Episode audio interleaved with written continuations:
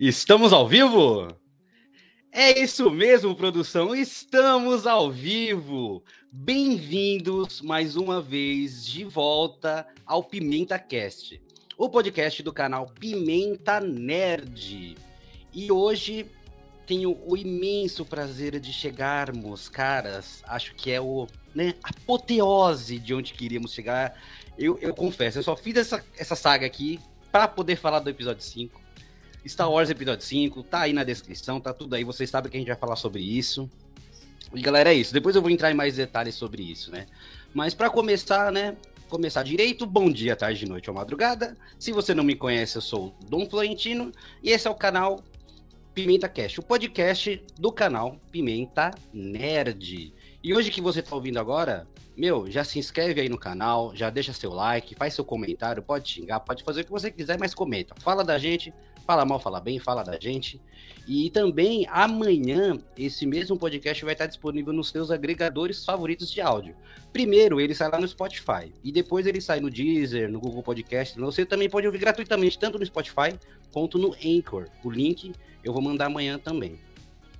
E para começar, né, queria. Não é nem convidado, é o co-host aqui do, do programa, meu, meu queridíssimo, meu amigo do coraçãozinho que alegra meus dias com o podcast Falha no Roteiro, que me faz querer ver filmes mais né, descolados, filmes mais incríveis. Queridíssimo Gustavo, fala da sua boa noite, sua boa tarde, seu bom dia aí, Gustavo. Opa, boa noite, boa tarde, bom dia, né? Mas bom dia porque independente for noite já é dia, então bom dia aí para para todo mundo. E sempre uma honra estar apresentando assim esse programa com você, Dom. Eu, eu, assim, Star Wars é sempre um alívio, assim, de ver até nos filmes ruins, é porque, porque é aquilo que remete à infância, é, remete a uma aventura, é se escapar da realidade, e para mim é, é um, assim, uma, uma ótima fonte de passar o tempo e é uma, uma ótima oportunidade aí pra eu rever toda a saga, né? E é com bom. seus baixos, mas os altos vão, compensam, compensam, tá? Eu fiz a prova, eu vi o 1, 2, eu vi o 3, eu vi solo. Viu o solo. E agora, e agora, tipo, mas só por existe o 4 e o 5 já compensa e já, já. é divertido. E, nos, e, no, e, no, e nos, nos, prepara para o que vai vir também, né? Porque Exatamente. os tempos sombrios voltarão, né? Mas, como eu já disse antes, e minha mãe sempre diz, deixa para sofrer na hora, porque hoje é Exatamente. dia de alegria, é dia de muita alegria. E para alegria ficar completa, eu acho que ela, ela fica melhor quando ela é compartilhada. Com Quanto mais pessoas podem compartilhar com a gente. E eu tenho um imenso prazer de Toca chamar hoje... Soviética. Temos o... Rufem os tambores russos. E eu tenho um prazer, cara, que falar que estamos expandindo horizontes e agora temos uma convidada de Goiânia, Gustavo. Ela veio lá de longe para falar aqui com a gente, cedeu seu tempo precioso para falar com a gente. E é com imenso prazer que eu digo: Hello, filmers! Seja muito bem-vinda Débora lá do canal Mais Filmes. Obrigada, que apresentação incrível. Olá, filmers! muito obrigada, gente. Estou muito feliz com esse convite. Isso mesmo, estou aqui do Centro-Oeste para falar dessa saga. Sim, aqui também a gente curte Star Wars, tá? A maioria. tá vendo? A, a, mostrar aqui, né? A, a Débora tem uma tem uma abrangência muito. Porque assim, você vê o canal dela, ela fala do cinema de Goiânia, fala do, de cinemas clássicos, já falou de Adam Sandler, não fala no roteiro, tá falando de Star Wars aqui, então a abrangência é, é máxima. O que eu posso fazer? É aquele velho, eu sou eclética? O povo fala muito isso na música, é, né? mas eu sou de verdade, eu gosto de todo tipo de cinema Falou a palavra cinema, tô lá eu apreciando, porque cinema, para mim, de todos os tipos, tem o seu valor, né? Então é uma honra estar aqui com vocês. Como o Gustavo já falou, foi uma honra, já gravei lá também no Fábio no Roteiro, episódio do Adam Center, polêmico, foi muito massa. E agora eu tô muito feliz de estar aqui, gravando sobre Star Wars, essa franquia que eu amo. E falando em, em Goiânia, eles também gostam, né? Porque o povo fica. O que, que tem lá em Goiânia? só tem sertanejo, não desmerecer quem gosta de sertanejo. Lá vocês assistem tipo, é só dois filhos de Francisco. Amo dois filhos. que é uma obra-prima, sim, tá? Com todos os seus defeitos, suas qualidades, é outro que também comentaria fácil. E, mas sim, aqui também o pessoal costuma gostar muito de Star Wars. Aqui tem um Conselho Jedi Goiás, presidido por um amigo meu, que é o Vitor Sinan. Depois eu vou mandar o link para ele. Então, um beijo, Sinan. Se você não estiver assistindo agora, que eu convidei ele para assistir, um beijo. É uma honra ter você representando o Conselho Jedi aqui em Goiás.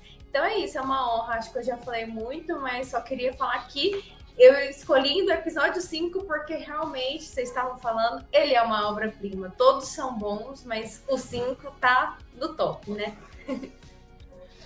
Eles, é, os outros não têm culpa do 5 ser perfeito, né, cara? Às vezes é até mancada, assim. Ele é tipo o primo rico, tá ligado? Que passou em concurso e aí no aniversário, tipo, é, se reúne com a família e você, tipo, mano, você não é ninguém, seu primo rico passou no concurso, é o queridinho de todo mundo. Ele é o primo rico. Carro dono todo ano, carro dono todo é... ano, sua mãe fala, e aí, quando vai arranjar um emprego, olha seu E aí, primo... como é, quando é que você vai ficar igual seu primo rico, que é o meu, é o Star Wars 5, cara.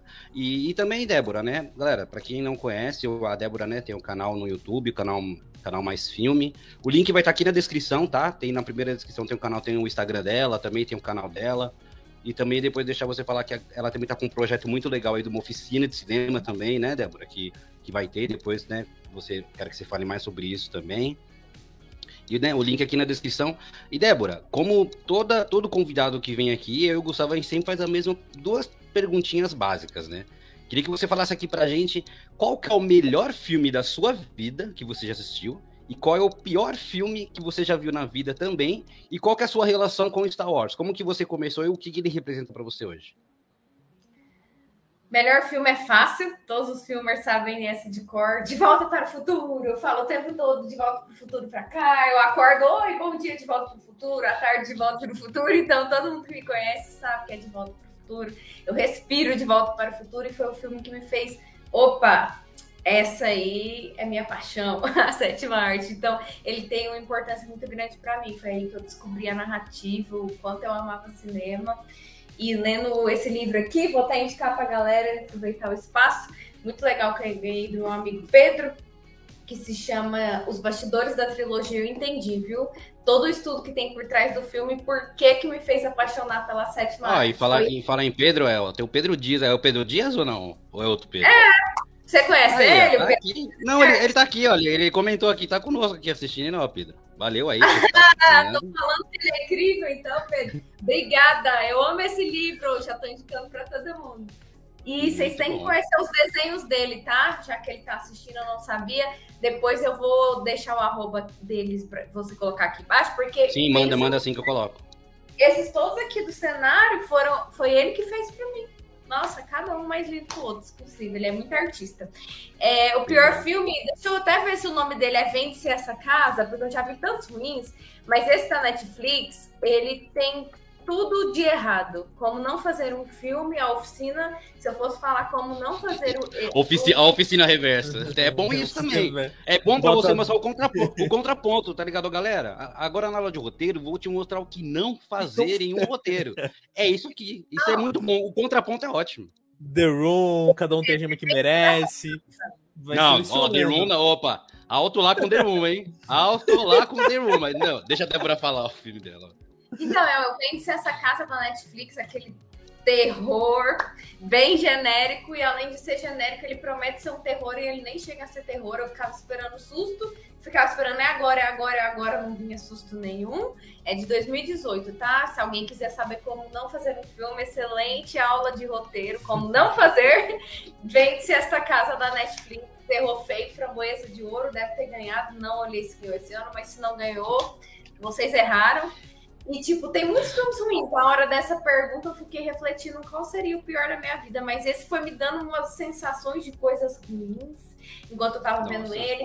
E não é coisa ruim no sentido que eu até tava trocando ideia disso com meu marido. Ele, não, mas um filme de terror não tem que fazer a gente sentir coisas ruins. Sim, mas ao mesmo tempo você tem que achar boa a experiência de estar tá sentindo aquele medo, sabe? Você tem que querer mais, você que tá assistindo terror, porque é isso. Não é o caso desse. Não, você queria era que acabasse. Então, enfim, é, é, narrativa ruim, efeitos também ruim. Então, ele é ruim narrativamente, tecnicamente. É, atuação também over, então ele não tem nada de bom. Então, para mim, eu elegi o pior por é, seguir a pior mise-en-scène que eu já vi na vida. Então é Você vê que complicado, vê que complicado, né? Você consegue falar mais desse filme do que você falou do De Volta para o Futuro. Como é, a gente se empolga porque... pra falar mal das coisas, né? Ou é aquela história, cite três qualidades suas, você fica assim, três efeitos na hora, você vai, né? Rapidão, rapidão. Então, mas sobre Star Wars, também foi como De Volta para o Futuro. Foi novinha, ficou para para com De Volta para o Futuro entre meus filmes favoritos, mas foi um dos filmes também, toda a franquia, né, a clássica, com certeza, não quero falar mal aí da, da prequel, uhum. nem da mais recente, mas a clássica me fez ver por que, que eu gostava de cinema, por que, que eu queria fazer faculdade de cinema desde pequenininha. E tem um valor muito grande para mim, porque meu pai que me mostrou e ele que me ensinou a gostar de cinema, ele é cinéfilo também desde pequenininho e passou esse amor para mim, dizendo ele que veio do meu avô. Então deve ter vindo desde que o cinema existe, a minha família foi passando. porque, de acordo Pioneiros. De acordo com meu pai, é assim. Hã? Pioneiros do cinema, né? Eles trouxeram o cinema pro Brasil, talvez. Quase isso. Deve ter trazido para Goiás, do jeito que meu pai fala. Teve um ciclo regional em, em Goiás, não teve, não? Um ciclo do cinema bem lá no antigamente? Um, uhum. eu, eu, eu, não lembro muito bem minhas aulas de cinema antigo, de tipo de cinema mudo no Brasil. Mas tinham ciclos regionais. Tinha. E aí ah, então, tá vendo? Pode ter sido nessa leva aí que, né? Mas, é, meu, que legal. E... Aí tem um, um, Nossa, inestimável. As minhas coleções, assim, falando em coleção também, a maioria das coisas que eu tenho tá aqui. Tá um iodinha que agora eu vou apertar ele para deixar a mensagem para vocês, que é a mensagem dos cinco, que ele fala, inclusive. Copo, camiseta. É a coleção que eu tenho maior. Apesar de eu ser apaixonada por De Volta para o Futuro, Star Wars domina na minha coleção. É o filme que eu mais assisto essa assim, franquia, que eu reassisto com mais frequência, porque é uma aula de roteiro também, é, ensina a jornada do herói assim de uma maneira fantástica, que tem a jornada do herói assim incrível para você aprender. E é isso, sempre me, me ensinou a gostar de cinema, então foi desde criancinha que eu gosto de Star Wars. Show. Eu fico feliz que a gente consegue tão relevantes assim, que com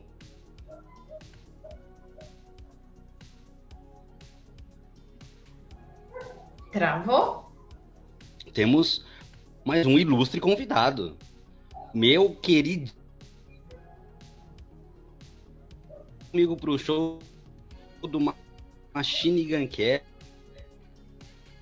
a.k.a. Geek Elétrico. Seja muito bem-vindo, meu querido.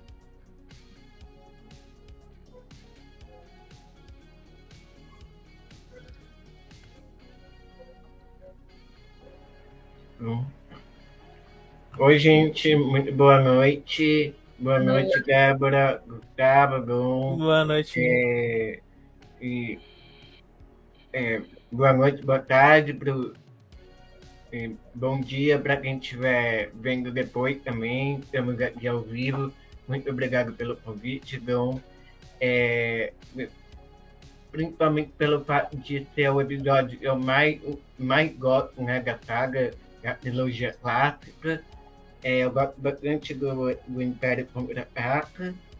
É, é um dos filmes é, mais, assim, tipo, mais completo e da, da saga do, da jornada do herói, como a Débora falou. Eu gosto bastante dessa construção aí do, dessa coisa do, do, do Luke ainda está descobrindo de que lado ele está, é, toda aquela confusão na cabeça dele, é bem legal, eu gosto bastante. E, e aí eu queria deixar aí para vocês poderem me seguir. Eu é, no canal, né, o Geek mas ele está um pouquinho paradinho. Mas eu pretendo voltar ainda esse ano, construir um cenário é, melhor, assim, tipo, é, porque eu tinha um pouco em casa e não, não tenho ainda um cenário correto para poder voltar com tudo e, enfim, mas eu ainda, eu voltei, né, eu migrei pro, pro Instagram e faço live em dia de estreia de filme, ou quando tem algum eu também faz alguns vídeos aí, e tem participação do Dom, o Gustavo ainda não participou, mas ele também vai participar é, futuramente aí, um filme do, do Oscar, é, a premiação desse ano está bem diferente, algumas indicações é, não foram vistas e está incomodando muita gente aí, de, de melhor atriz, tem um filme aí que o Oscar não colocou e o melhor diretor também aí não colocaram aí. É, é, é, isso daí. Eu acho, isso cara, daí, eu, acho, que é eu acho que só vai mudar quando eu for parte do júri, porque eu vou, tá ligado que eu, eu vou ser parte do júri daqui a alguns anos, né? Então, quando eu vou, cara, eu vou... ah, o gatinho, eu amo o gatinho. Bonitinho. ah, é, ele quer aparecer também, né, Zé? Ô, Zed, fala aí sua opinião de Star Wars. Ixi, virou a cara. É tímido.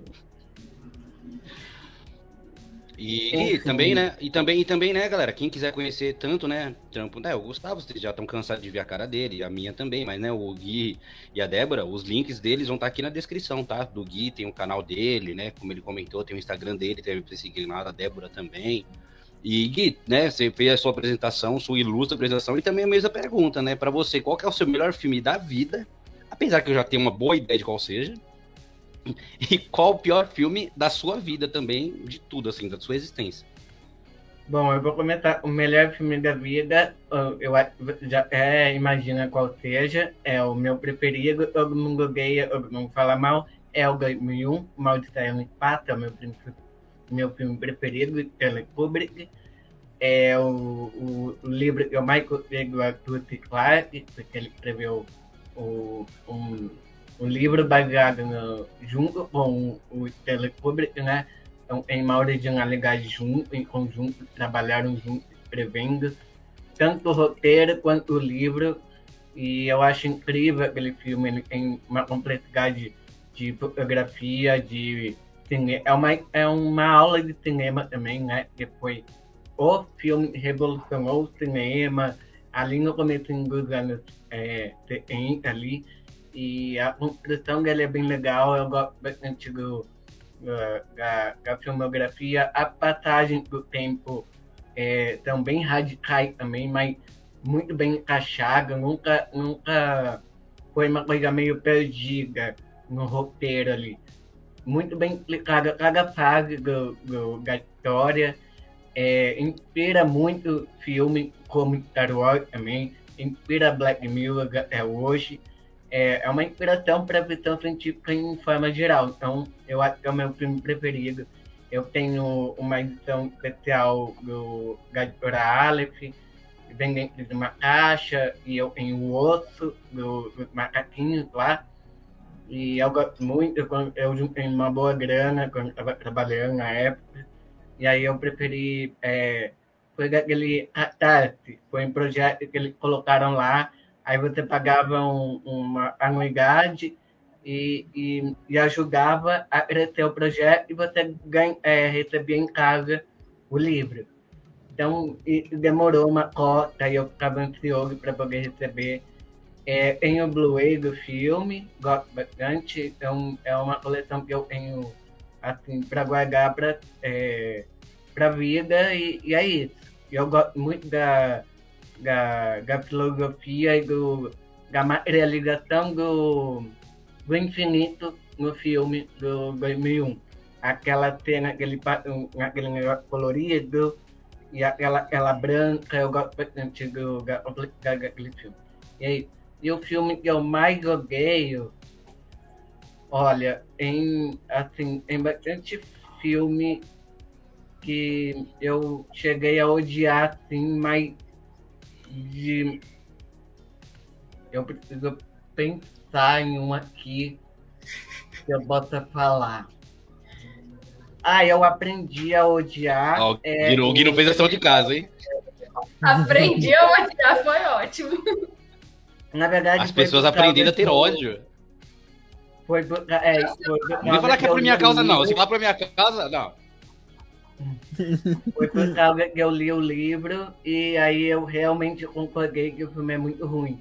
Mas em, em termos de é, é, de história, porque o personagem não faz parte do, do, do contexto do, do livro, ele não existe, que é o, o Eu Robô, com Will Smith. Eu, eu aprendi a odiar, porque assim, eu assisti a primeira vez aquela empolgação, é um filme de ação incrível em robôs, e a, até tem um pouco do livro, mas quando você lê o livro, é um conjunto de contos, né?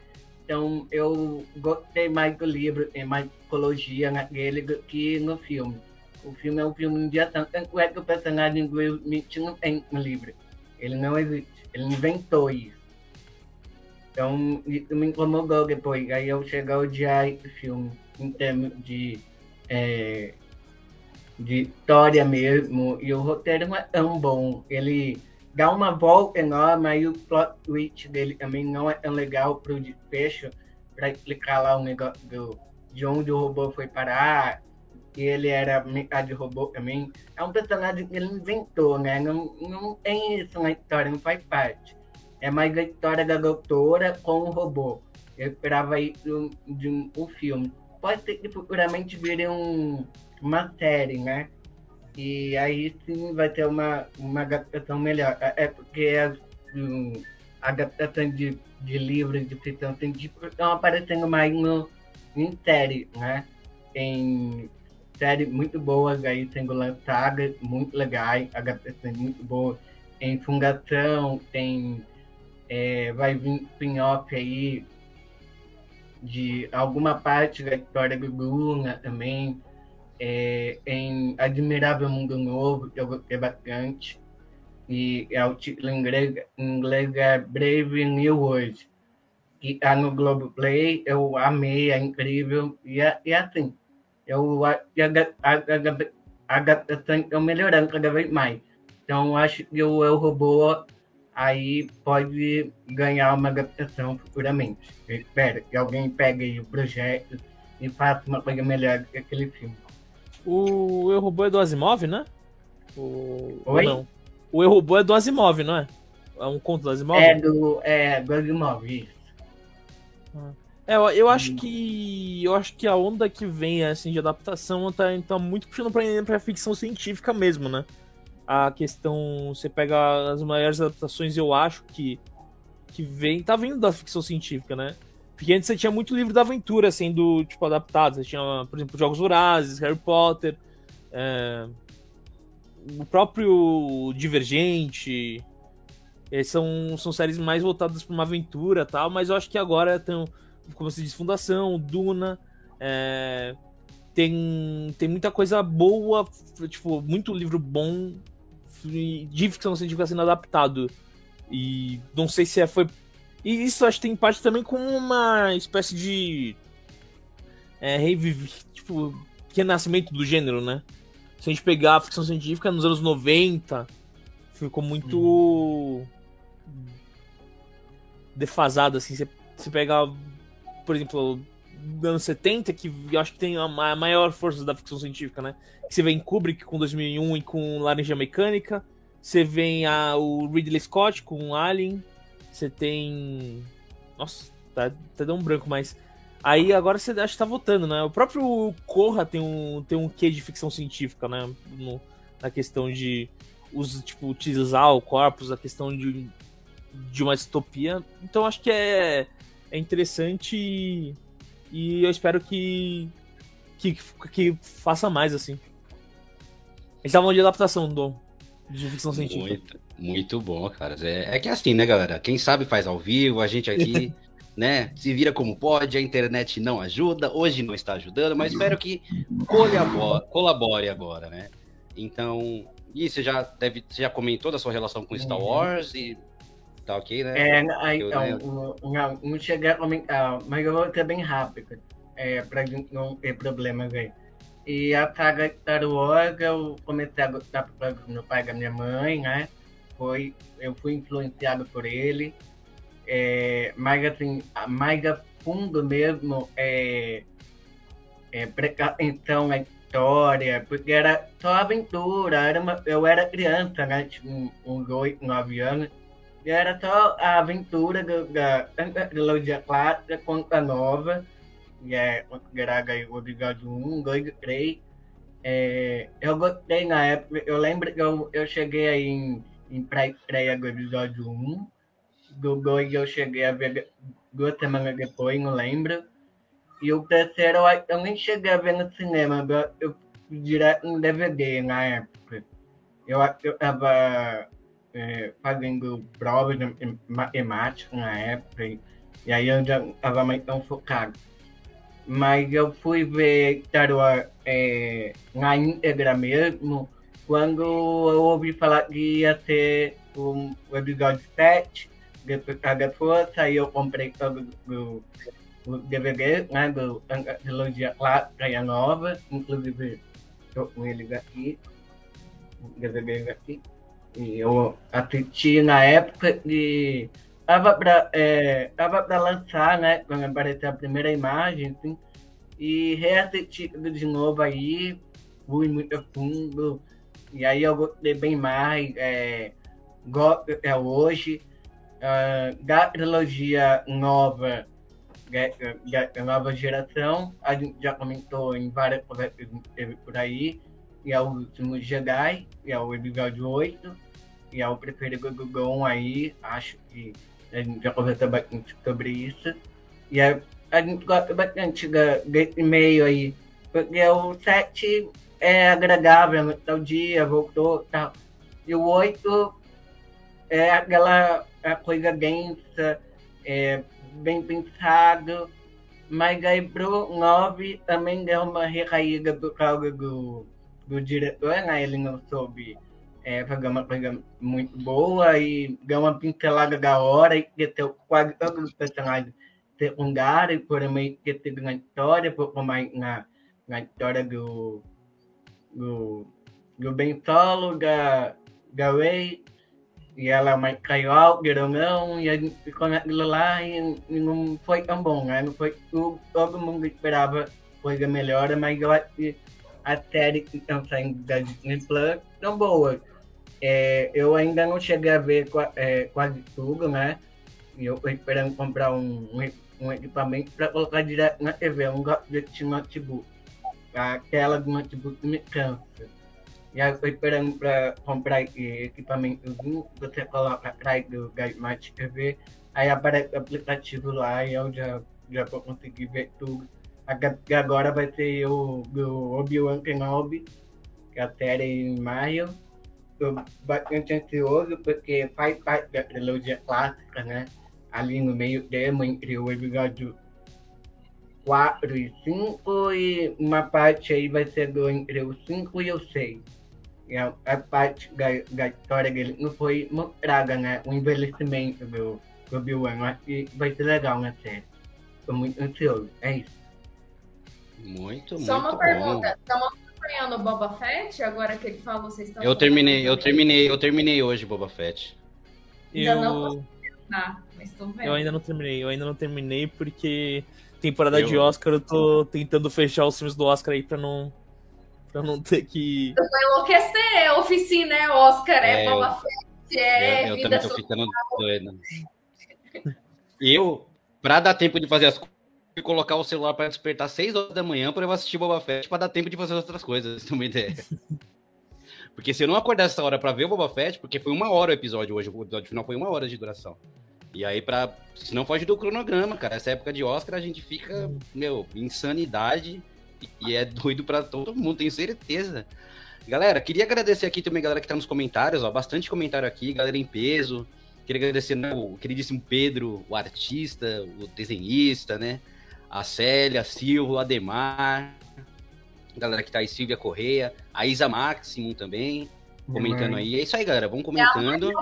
e a gente, o que toda hora ou outra a gente vai vendo. ah, ah, que maravilha. É todo mundo. É isso aí, galera. Apoie, apoie. Tem aquele negócio, apoiem o vendedor pequeno, o vendedor local. local. Apoiem o youtuber pequeno, o youtuber local, porque, meu, é isso aqui, a gente é, a gente é mais legal que os grandes. A gente, a gente Exatamente. Ó, galera que tá aí, ó, ó, coraçãozinho. Obrigado. A gente é legal pra caramba. Vocês vão ver. Ao, ao continuando o episódio, vocês vão ver como a gente é legal pra caramba. É. E, e, assim, a gente já, então, pessoal, a gente já teve, é, já teve várias é lives aí. aí. E muito melhor que vários grandes aí, vários grandes, assim. Eu digo com propriedade, não é falsa humildade, não é. Assim, a gente não, não é... somos, somos suspeitos para falar, mas. A gente consegue desenvolver uma coisa bem legal. Então fica até o final aí, comenta à vontade, a gente tora, outra vai parar para estar tá, tá lendo. E vocês também, Gustavo, Gui, Débora, quiser parar para um comentário, alguma coisa, meu, é à vontade, a casa de vocês aqui, sintam-se extremamente à vontade aqui no canal Pimenta Nerd, o canal mais democrático do Brasil. Eu tô inventando esse bordão, mentira, que eu não tenho bordão nenhum do canal, então eu tô inventando, não tem nada a ver. E galera, vamos então começar de fato, né, a falar sobre o filme. Meu, é, é como é complicado quando junta muito nerd junto, né, cara? A gente vai falando de uma coisa e vai para outra. E ó, Gui e Débora, meu, se a gente do nada estiver falando de Chiquititas ou Titanic, é normal aqui. Porque uhum, a gente começa a falar de Star Wars, quando a gente vê, tá falando da VTube, tá falando de. Então, galera, ó, pra quem tá ouvindo também, a gente viaja mesmo, a gente entendeu? não segue nenhum roteiro, a gente vai falando o que o coração deixar. É claro que o foco é Star Wars, mas né?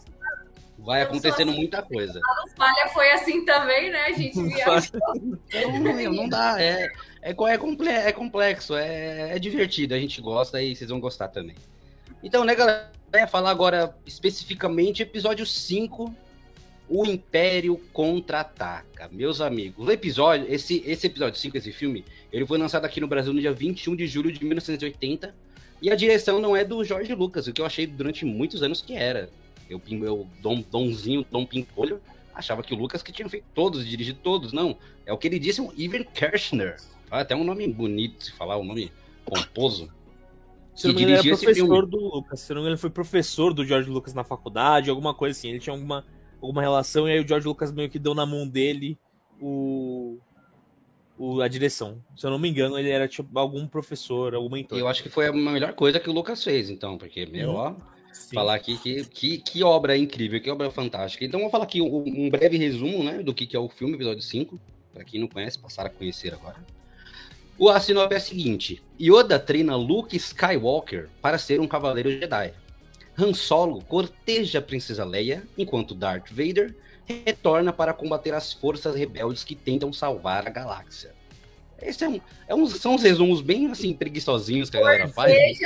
Ótimo. E eu, pe, eu pego de, não, e o problema é que eu pego direto do site do Star Wars para não ter problema. E tem uns resumos que a galera põe que meu é tipo, não sei de onde tira isso. Corteja, meu, que foi feito nos anos 80 esse resumo. Na Idade né? Média. É, no... Na Idade Média, não só o. Cumprimento do Brasil. Recitando Shakespeare. Podia... Porque hoje podia ser melhor colocar Han Solo da ideia, não precisa ler. Oh, ficaria mais legal, ficaria mais contemporâneo. Podia ser nos anos 90 mais... um paquera, aquela paquerada. Paquera, no broto Leia, né? Mas enfim, né, de, basicamente essa, essa, essa sinopse, ela dividiu, as, acho que as, os três atos que tem o filme, né, as três partes, porque esse filme, ele, ele dividiu bastante a galera, né, ele se vê em pouco, assim, uhum. rela, em relação ao quarto filme, meio que, né, coloca o Luke, vai para Dagobah, fica o grupo do Han, e a gente vê mais agora do Vader, né, que antes é, apareceu pouco no 4, mas o que eu acho interessante desse filme é a maturação, a maturidade que esse filme conseguiu adquirir em três anos. Assim, porque o 4 foi aquele estouro, né? O episódio 4 veio, ninguém esperava nada e pum. E o problema, não, não vou dizer que é problema, mas assim, a, a obrigação que tinha era de superar o que já tinha feito antes. Então, e isso é muito complexo. Tem, né, um, um, segundo filme, ele teria que ser melhor do que o outro, porque agora tinha mais investimento, agora a produção estava maior, agora eles tiveram três anos para se preparar para fazer, e tinha que ser uma coisa tão incrível ou melhor que o 4. E na minha singela e humilde opinião, eles conseguiram, melhoraram o que já era bom, e ainda corrigiram alguns mínimos, eu digo mínimos, são bem mínimos erros que tem no episódio 4, e conseguiu colocar um filme muito maduro. É um filme que ele tem uma transição muito grande daquele 4, porque, meu, você vê o, o tri, nosso trio ternura, né, que é o Han, Leia e Luke, eles estão parece que eles são é, adole adultos adolescentes. No 4 e nesse 5 eles já são adultos com responsabilidades específicas. Você já vê que, né, o, Lu, o Luke já é comandante, o, o Solo é capitão, e você vê a Leia ela tem aquele o poder que eu acho que é muito interessante, o poder da voz dela, e o poder de liderança que ela já começa a exercer ali logo no começo do episódio 5, né? Então, eu acho que toda hora o filme, ele. O, o, episódio 5, quando ele começa, você já vê que ele é muito diferente do outro. Você vê a questão da, das roupas que os personagens vestem, porque a gente, né, a gente viu o episódio 4 recentemente, a máscara do Vader a gente via que tinha uns defeitinhos, o negócio parecia que tava mal pintado. E era agora você vê a, a roupa dele é muito, né? E a, tem até um, uma, um, um vislumbre ali dele sem máscara.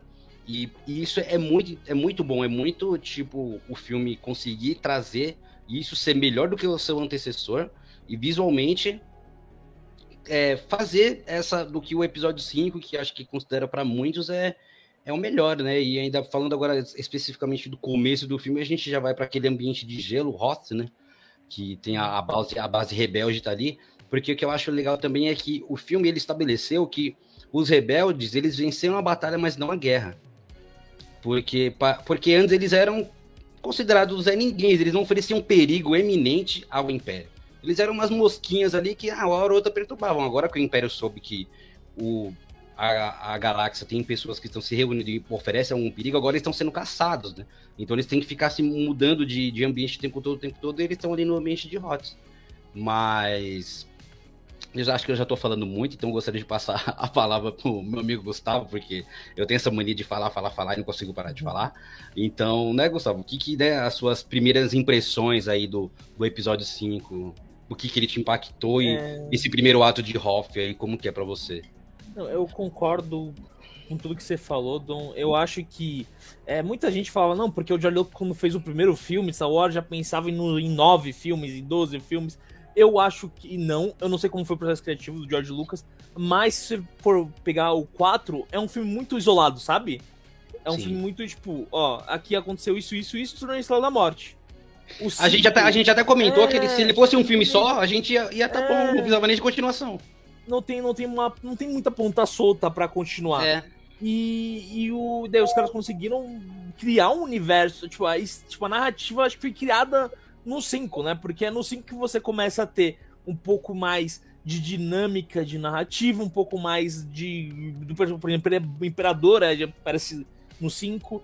É, você tem várias coisas que, que vão dando o, a, a, o tom narrativa no 5, né? E eu acho que isso foi, um, um, foi uma grande sacada. E se a gente pegar em termos de sequência, é difícil fazer uma sequência melhor que o primeiro filme. Assim, a norma da regra, a sequência não, não supera o primeiro filme. Por exemplo, a Débora adora De Volta pro Futuro. O primeiro filme de Volta pro Futuro é sensacional. O segundo é bem abaixo do primeiro. E aí é... chega o terceiro. Exatamente. Indiana Jones, o primeiro é bom. O primeiro é bom. O segundo é bem abaixo do primeiro.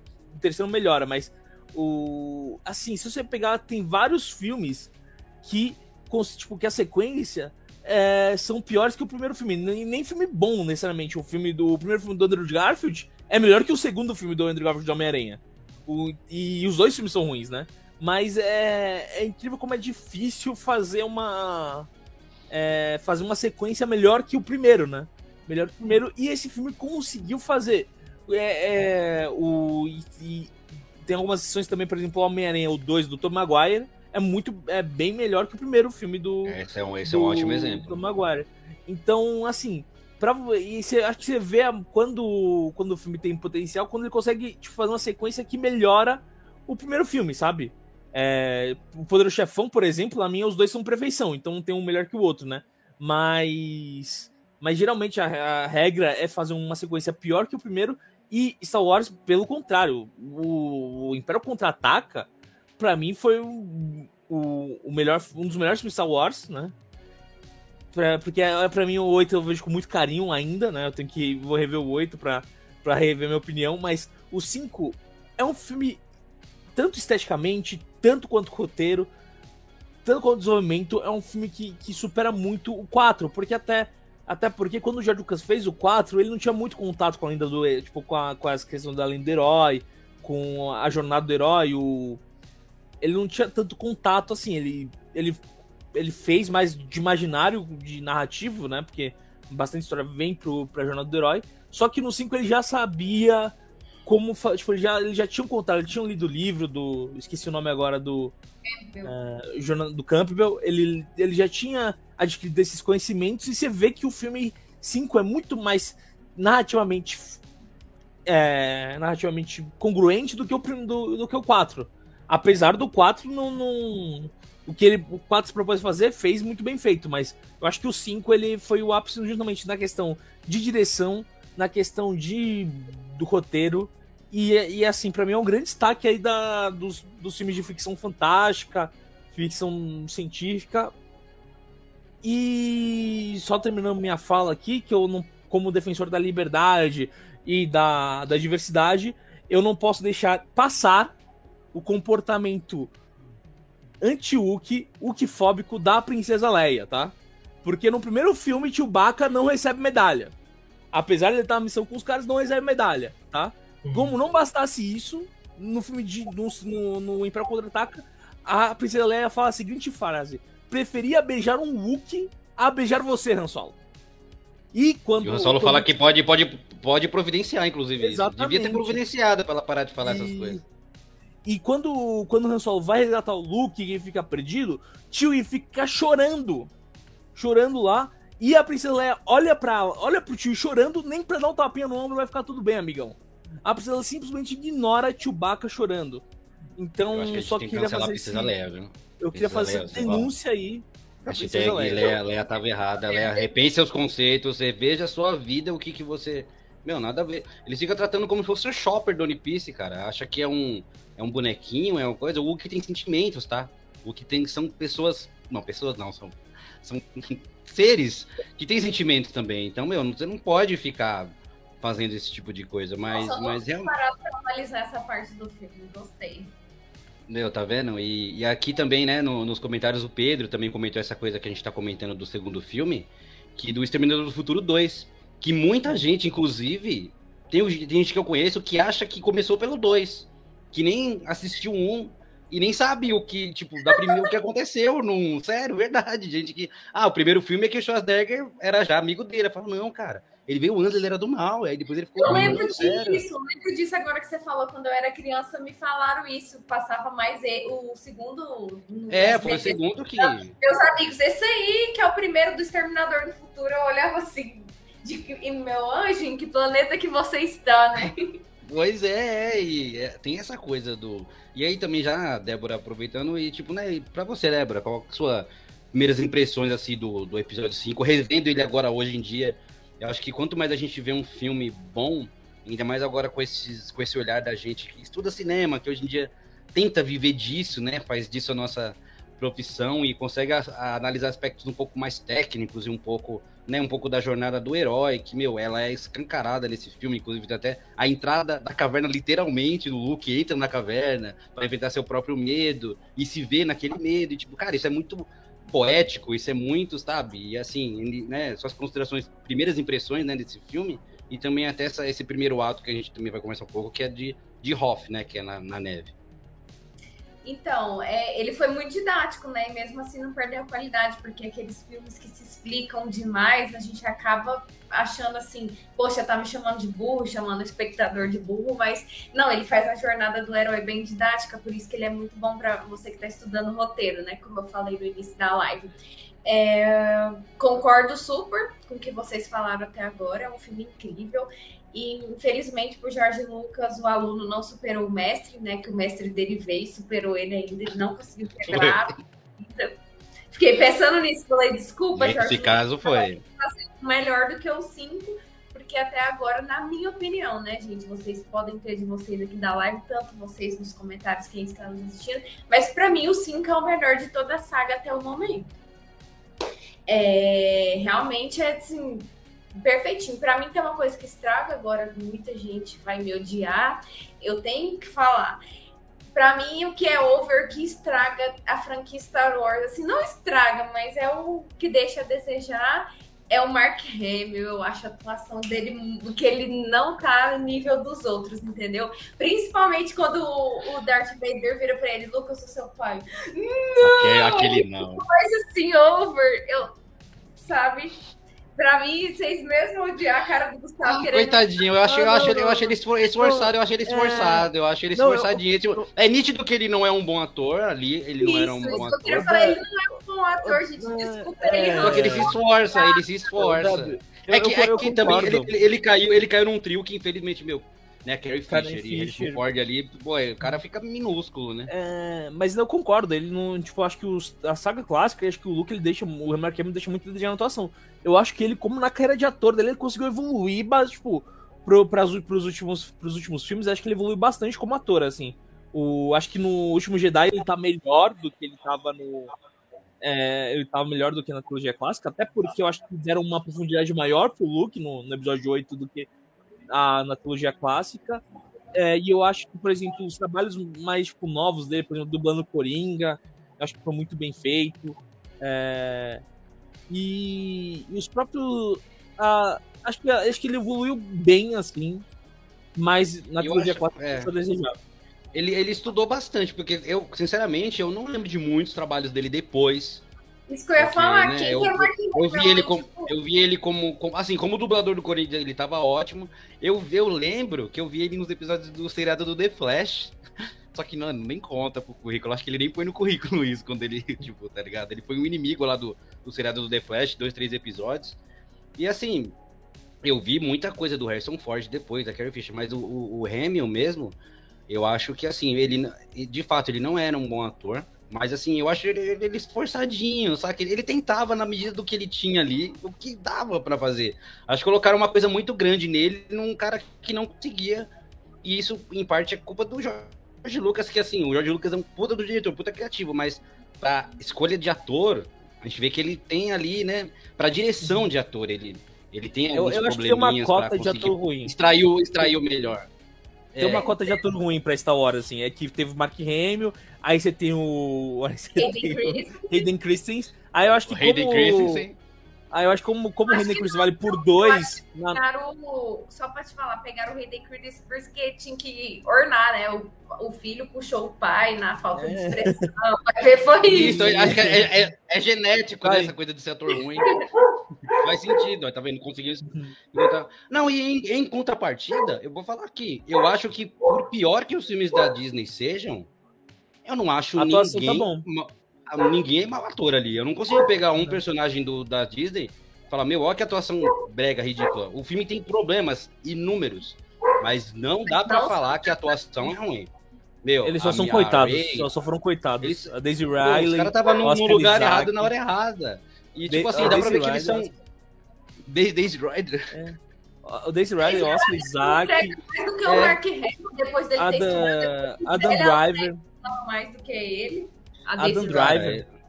Ele só tava no lugar Driver. errado no momento errado. Eles, meu, Adam Driver é um gênio. Mano, eu adoro o filme desse cara, tá se tornando um dos meus atores favoritos da vida. Tipo, mano, tem filme dele, eu vou ver. Não sei nem do que, que é, eu vou ver. Não quero nem ver trailer, eu quero ver o Adam Driver em qualquer situação. O Mas, John Boyega, infelizmente. Boyega é bom, também tá ele, bem, cara, porque... Ele é bom, mas ele né, escolhe, mas... sempre, ele sempre escolhe os filmes errados. Você pode ver o John Boyega, é. ele tá no... Ele, ele, eu acho que ele não leu o roteiro, eu acho que ele, tipo... Porque, assim, não é possível, mano. Todo filme do John Boyega parece que é um filme que, que, é, que tá meio... Eu já olho com, com uma suspeita. Não porque é um mau ator, mas porque ele acho que ele tem uma péssima escolha de, de papéis aí, o John Boyega.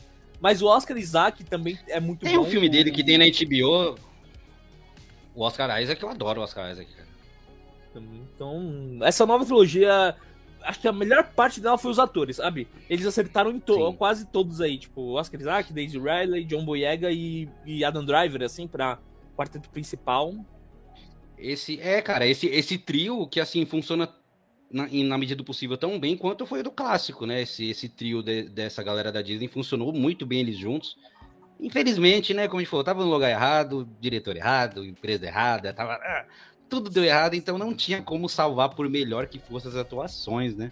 Mas aí, continuando, eu queria também saber a opinião do nosso querido geek elétrico, que ele só se disfarça de quietinho, ele só se disfarça que tá quieto, mas quando começa a falar, agora vamos ver uma, uma mini aula agora do, das opiniões dele. Eu esqueci de complementar no meu, porque só finalizando. E que que é o regresso perto daquela cortada lá que o Hanson pegou e deu lá para ele enfiar, ó. Aprende ali, ó. Você, você fez Ctrl C, Ctrl V no episódio 5. Copia, mas não faz. Aprende, apre, aprendeu, aprendeu ali, meu. Aprendeu ali. Ali foi uma aula de cinema para depois, no regresso, tentarem, tentaram recriar e não foi bem feito. Eu falo aqui. Eu prefiro a cena cortando. É, tampa, tumpa. Como é que é o nome daquele bicho? É. Tonton, acho, né? Tonton, alguma coisa. Tonton, é, tom, acho que é Town Town, alguma coisa desse tipo. É bem mais ameaçador que um urso. E a cena foi muito mais impactante para mim, porque cortou com sabre de luz. Não tem sabre de luz no regresso, aí ó, já perdeu porque não tem sabre de luz no regresso. Então, se você tem sabre de luz, você já ganha muitos pontos em qualquer filme. Tem sabre de luz, já tá ótimo para mim. Mas queria saber também a opinião do inicial do querido Gui, que suas impressões do, do cinco como um todo, a sua, a sua, a sua visão hoje em dia de cinéfilo, estudante de cinema e profissional da área de cinema. E o começo aí desse filme, a introdução, como que ele, como ele funcionou hoje para você. Então, é, você estava comentando sobre os atores, bastante em outro filme, bastante especial em outro filme. É, o Harrison Ford, ele teve vários problemas com o Han Solo, né? Era, não era um personagem que ele gostava muito, até hoje não gosta, né? Como ator, ele não, não se sentiu confortável, é, tanto na volta do personagem para aparecer de novo, foi uma briga para comprar ele de novo e fazer o Han Solo. E aí é, ele tá com dinheiro, obviamente, né? Eu acho que ele falou na, quando sobre a primeira entrevista. Lá no episódio, é, no finalzinho do episódio é, 4, ele é congelado, né? Tipo. É no 5. É, é no 5, no, car no Carbonita, é no 5. E é né, no, no, no Império. É, já era uma, um indício é, do George Lucas. Ó, oh, querido, você gosta do personagem, quer continuar com a gente? A gente, a gente vai te congelar lá na Carbonita. E aí você decide se você vai continuar assim como ou vamos enterrar e você vai morrer. Tipo, ele é considerado morto ali. E porque assim, eu li um livro é, sobre o, o os bastidores né, do Wars. É aquele que a editora Aleph lançou, é, Wars, Como Conquistou o Mundo, alguma coisa assim, que é uma, uma sombra do Darth Vader, e, e aí o, o letreiro é meio vermelho, assim, eu, eu vou pegar, está na, na, lá embaixo, é um livro que fala sobre bastidores, entrevistas, enfim. E, e assim, é muito legal você ver um, é, também filmes aleatórios que fazem referência ao, ao Star Wars, que na época a, é, era uma coisa muito nostalgia, e, e aí é, eu acho que ganhou mais visibilidade é, depois que terminou toda a saga clássica, entrou pra nova e tal, e aí veio o ano 90, aí começaram a falar de Star Wars de novo, e, e aí tem várias referências ao filme do Pânico, né? E inclusive a Leia, a Carrie Fisher, aparece lá numa cena no, no, como se fosse uma arquivista de, de, cinema e ela aparece no filme do Pânico 3. Eu achei isso muito legal porque é, é uma referência nerd, a galera gostava muito de saga tem nada a ver um, um, um filme e tal, mas é que o, o Pânico sempre fez referência é, negócio que vocês estavam falando que o primeiro filme ele é ótimo, aí vai a sequência, a sequência não é tão boa. Às vezes funciona, às vezes não funciona. Então, o, o Star Wars, ele, ele brinca com isso lá no filme do Pânico também. Aliás, todos os filmes do Pânico comentam um pouquinho sobre a saga Star Wars. E uma outra coisa que eu gosto também é, é de, de bastidores, eu vi um documentário na Netflix que fala sobre o uso de, de psicodélicos. E aí você vê em algumas cenas do episódio 5, é, algumas cenas do Leia e o, o, o Luke e o Han Solo, tanto no episódio 5 e o 6, ele tem um, algum, algum leve é, assim, tipo, é, porque na época eles eram muito jovens, muito hippie, e até a cena galera lá, um, um, um monstro gigante, com aquela fantasia um pouco um, nogueira, né, tipo, e depois ela é, ela estava no set de gravação por conta desse documentário, ela estava sob o efeito de, é, de LSD, ela experimentou aquilo e saiu correndo no set de gravação e foi na praia. E foi na praia, né? E aí ela tirou umas fotos e acabou aparecendo virando capa da Playboy. E na época ela nem sabia, ela só foi ver depois as fotos, os fotógrafos mostraram para ela, sem autorização dela, ela meio que tirou fotos assim, sobre os efeitos das drogas, e, e aí foi uma coisa que chamou a atenção do público masculino, feminino também. Então, acho legal, porque é, contar a história dos bastidores também acaba afetando na, na, na história do nosso personagem querido. E a gente acha que eles eram é, adolescentes, né? Não, mas eles foram hip, muito loucos, fizeram muita coisa doida por aí. E a história do atores é bem legal. Ah, é, minha mãe foi pegou o livro aqui, é aqui. Como Interior conquistou o universo. É um livro fantástico, é muito legal. Eu adorei quando eu li ele. Tem bastante informação sobre toda a produção, desde o episódio 4, 5, 6. Aí ele comenta, é, é nessa ordem. Aí o 1, 2 e 3 também.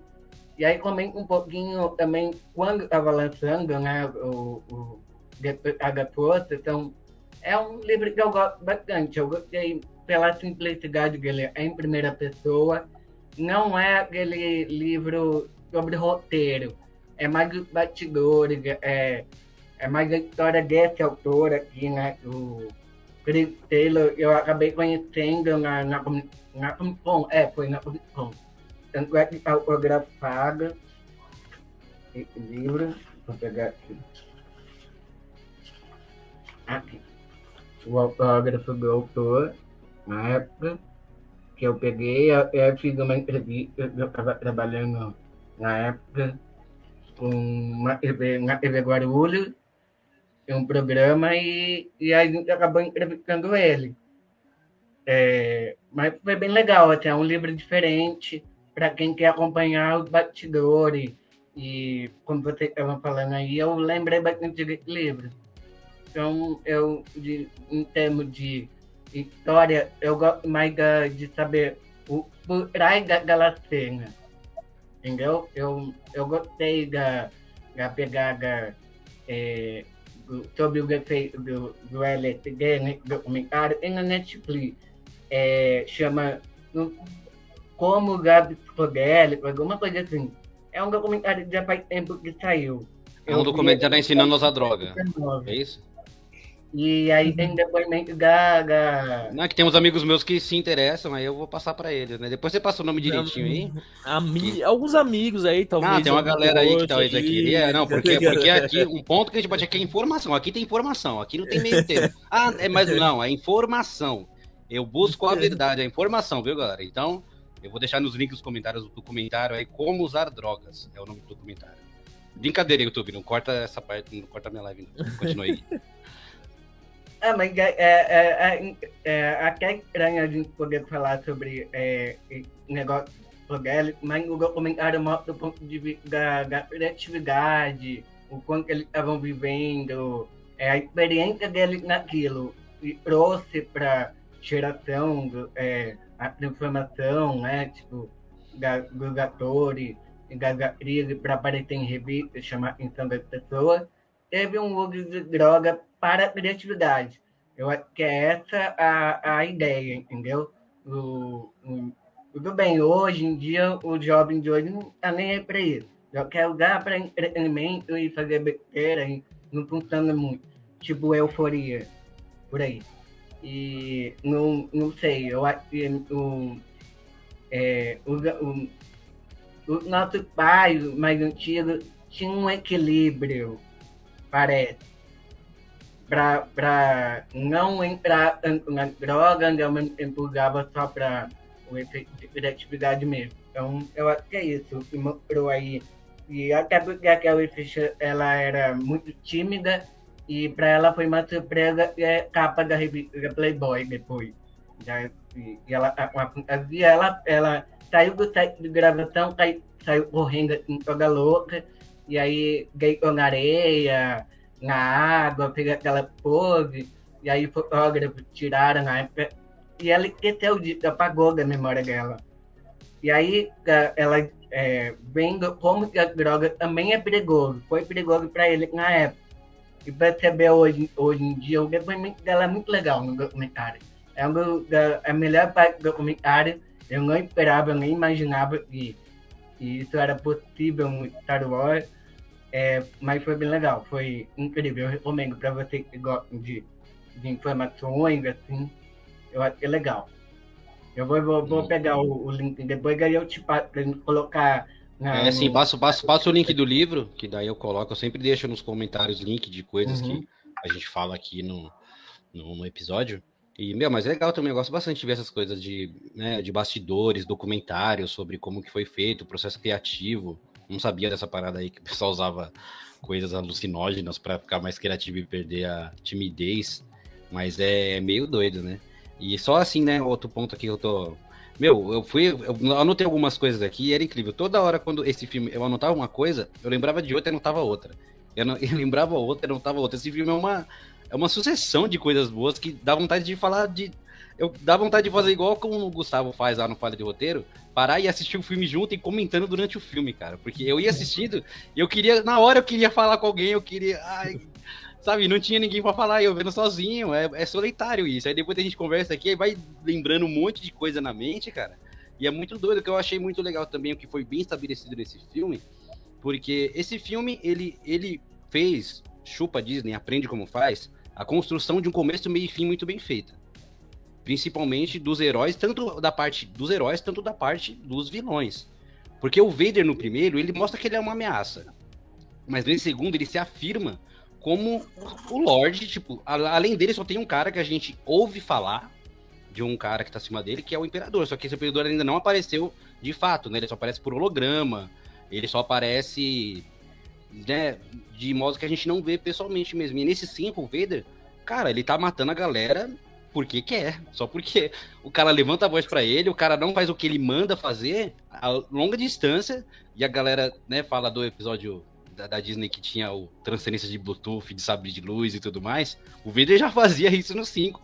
Pelo, uhum. Ele tá vendo o cara pelo monitor, ele consegue dar o first choke, né? E, e, e mata o cara. É, e a natureza, tipo, a natureza tipo, é natural pra ele. Tipo, ah, é, ah, não, você, não, e... você não fez o que eu pedi? Ah, tá. E é, fora posso... que... É- ah, você é o novo, você é novo é... comandante, tá? E não, enquanto e esse fora... cara tá aí enforcando. E, e, isso é tipo assim, é normal tanto pra ele quanto pra galera em volta. Parece que é algo que uhum. acontece com, que é normal isso. Tipo assim, o cara não faz a missão direito, ele vai morrer porque, tipo, ele morre. Tem uma cena que ele mata um outro cara, você fala, tira ele daqui. Beleza, a galera continua trampando.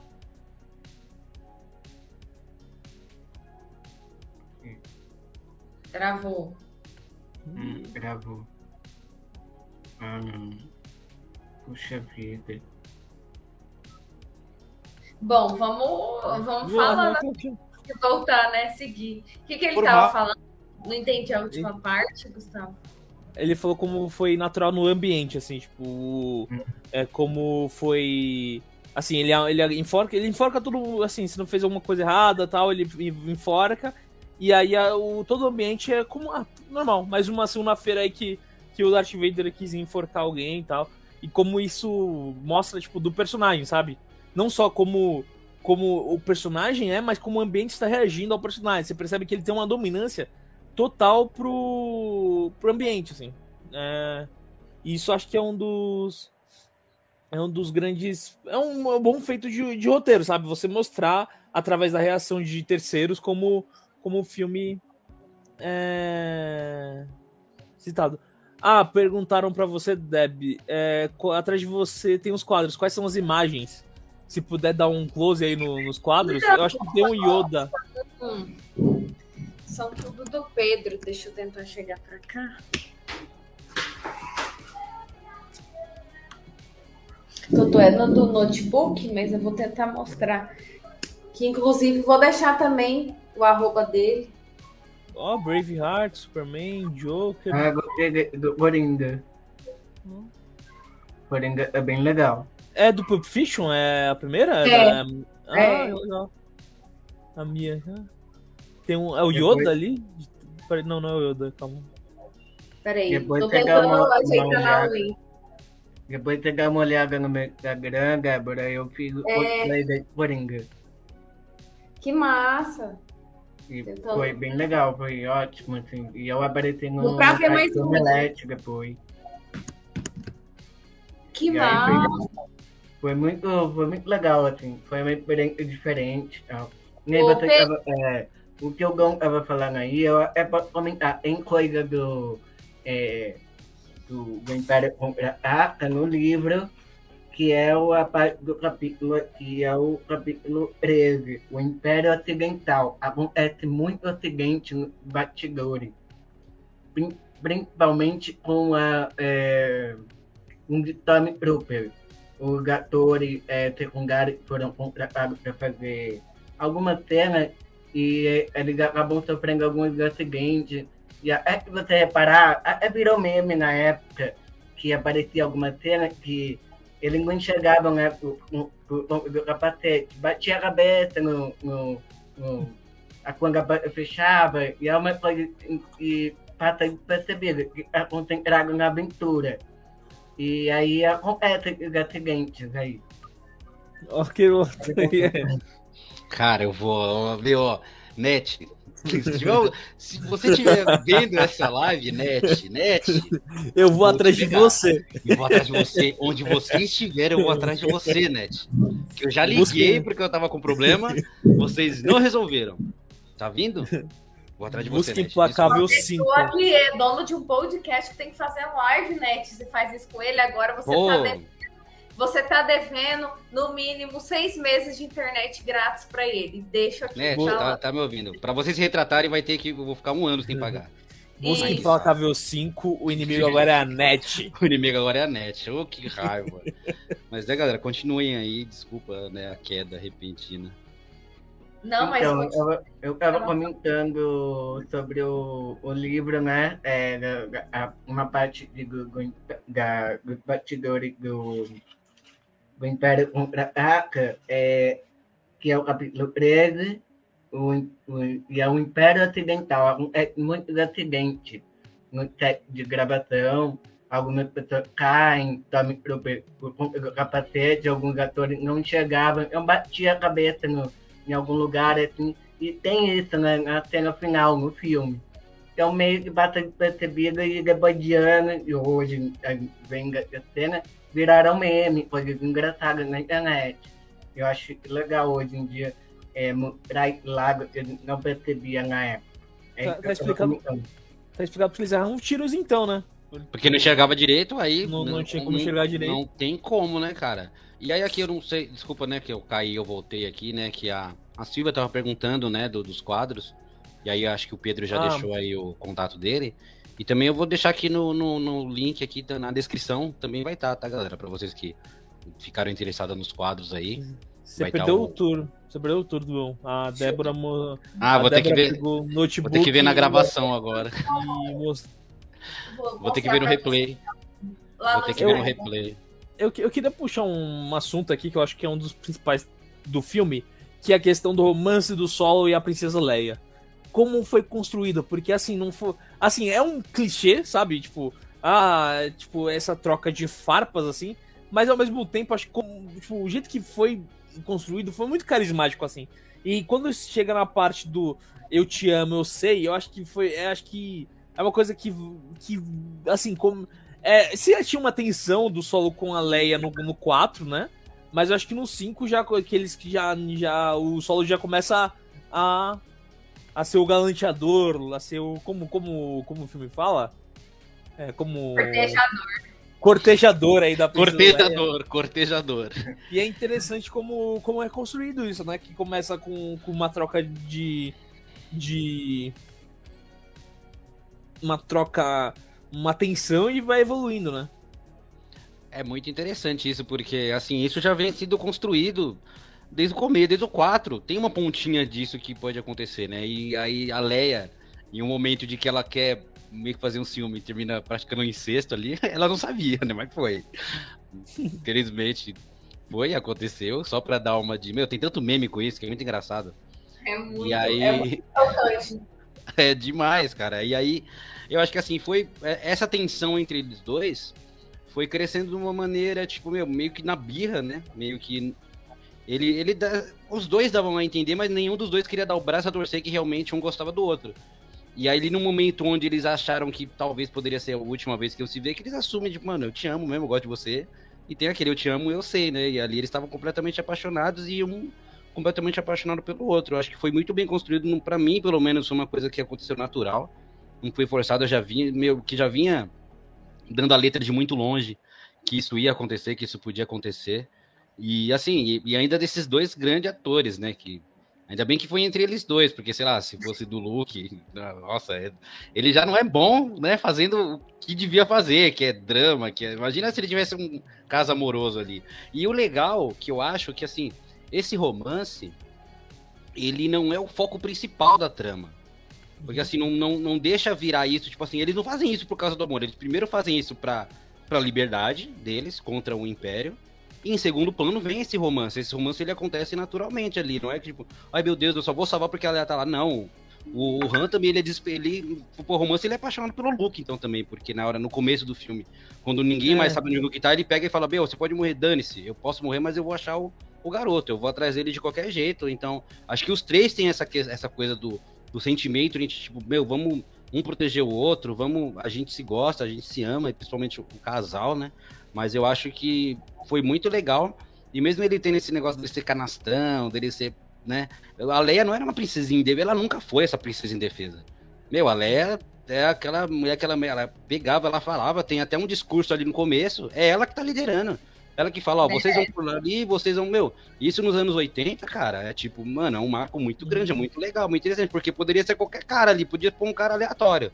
Não deve nem ser um ator principal, só pra dar o, o discurso de motivação. E isso a gente já pega que a gente viu também que teve no Rogue One, né?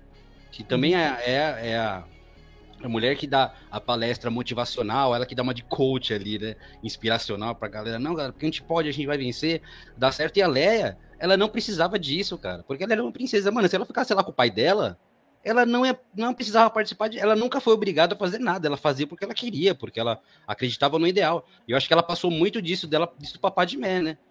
Quando a gente vê esse espírito da Padmé, meu, você, quando você vai ver, putz, mas a mãe dela era Leia. Faz total sentido isso. E até esse é ponto. Né? Oi? É o contrário, né? Não, é que a Leia. É, que a Padmé passou pra Leia, no caso, né? Ela... É, você falou, a Padmé é. era a mãe. É, ela, a é. Leia era da Padmé. É, isso, isso. É o, o, o, o, contrário. Aí, né, que passou, tipo, uma coisa geracional. E também nesse filme tem um ponto que eu acho que é tipo assim, é complicado, porque assim, a gente quer que as pre... porque quando foi feito as prequels, a gente querer que fosse certinho exatamente como aconteceu as coisas antigas. Porque tem um certo momento onde o Luke, quando ele sai de Dagobah e ele vai salvar o pessoal, aí o Yoda fala, aí o Obi-Wan fala, ele, ele, é a nossa última esperança. Aí o Yoda fala, não é só ele que é um Skywalker. Poxa, mas o Obi-Wan sabia disso, ele não tava lá no parto, pô. E ele é. esqueceu agora é, que, que ela é. Ah, só que assim, é a gente querendo, é, querendo colocar esse negócio. E aí, tipo, outro ponto também é a questão do, do Gasparzinho da força, que a gente já comentou várias vezes aqui, né? Ao que deu a entender nas prequels, você precisa de um treinamento rigoroso para você conseguir conversar com o fantasma. Que foi no final do 3. Que até o Yoda fala pro Obi-Wan. Você agora vai receber o treinamento porque um antigo mestre seu voltou da força, agora você vai conversar com ele. E aí pro Luke já aparece sem treinamento nenhum. O Luke tá na neve e o, Obi-Wan já aparece. Eu acho que o treinamento é pra virar o fantasma. Eu acho que. Será que é pra, pra virar? É, não pra, é pra virar. Fantasma, pra virar, é pra virar. Acho que o treinamento era pra virar, porque eu, eu acho que o Aigon apareceu pro Yoda e falou: ó, preciso, tipo, eu aprendi a fazer isso e aí. Passa pra galera aí. E aí passa, tem, passa tem que passar, passar a informação, né? E daí o, acabou que todo mundo, só, só o Luke e o. Só o. Só o Obi-Wan e o Yoda que, que fizeram. Mas não, e depois o Anakin, isso... né? É, então, eu acho que esse é um pro... eu acho que esse é um problema, sabe? O Anakin não, não ia ter como fazer de acordo com as prequels, sabe? Então eu acho que. Ele que nunca teve esse treinamento, né? É um dos mais problemas da prequel, eu acho que é, tipo, coisa que, que contradiz porque a prequel tá dizendo que contradiz, sabe? Então, é. pra que fazer a prequel desse, tipo. Você tá se contradizendo você mesmo. Você colocou um negócio que depois dá pra frente. É, e aí não... também. E aí também voltando a esse negócio do romance, para quem quiser falar, mas só um outro pontinho também que que eu achei interessante, que, que é falar, cara, quando, né? É que é, que complicado você basear fatos em cima da prequel, que a prequel porque não veio primeiro a prequel, né? Veio primeiro o outro, e depois a prequel tentou vir para fazer esses retcon, esses concertos aí, que fez muita coisinha erradinha. Poxa, cara, por que colocar o nome do moleque de Skywalker, sendo que ele é um fugitivo intergaláctico? Logo o nome do cara que é o. Poxa, e o Obi-Wan sabia, porque, cara, Leia, beleza, Leia não é Leia Skywalker, é Leia Organa. Mano, não vai saber. Agora, colocar o nome do moleque de Skywalker e o, o, a galáxia saber que o nome dele é Skywalker é muito mais fácil pro caso Anakin achar o cara, porque o começo, o, esse filme todo é baseado na busca do Vader pelo Skywalker, né? Porque ele sente no, no final do 4 que tem um piloto experiente que usa força, que eles têm essa coisa da sensação. E, meu, ele sentiu pouca força. O nome do cara é Skywalker, que dúvida que ele vai ter que é filho dele. Aí fica, é. né? É ajudar, mano, me ajuda a te ajudar, pô. Porque aí fica mais fácil de caçar o moleque, de fazer o inferno, né? Inclusive até a Carbonita, no solo foi um teste para poder colocar o, o Luke dentro é... da Carbonita. Né? Era é, um mas... teste só ali. Mas eu acho que isso foi mais burrice do Luke do que do Obi-Wan. Porque assim, qual Mas é, o Obi-Wan tipo... que chegou e falou o nome, não, tipo. Não, é mudava que, é o nome, pô.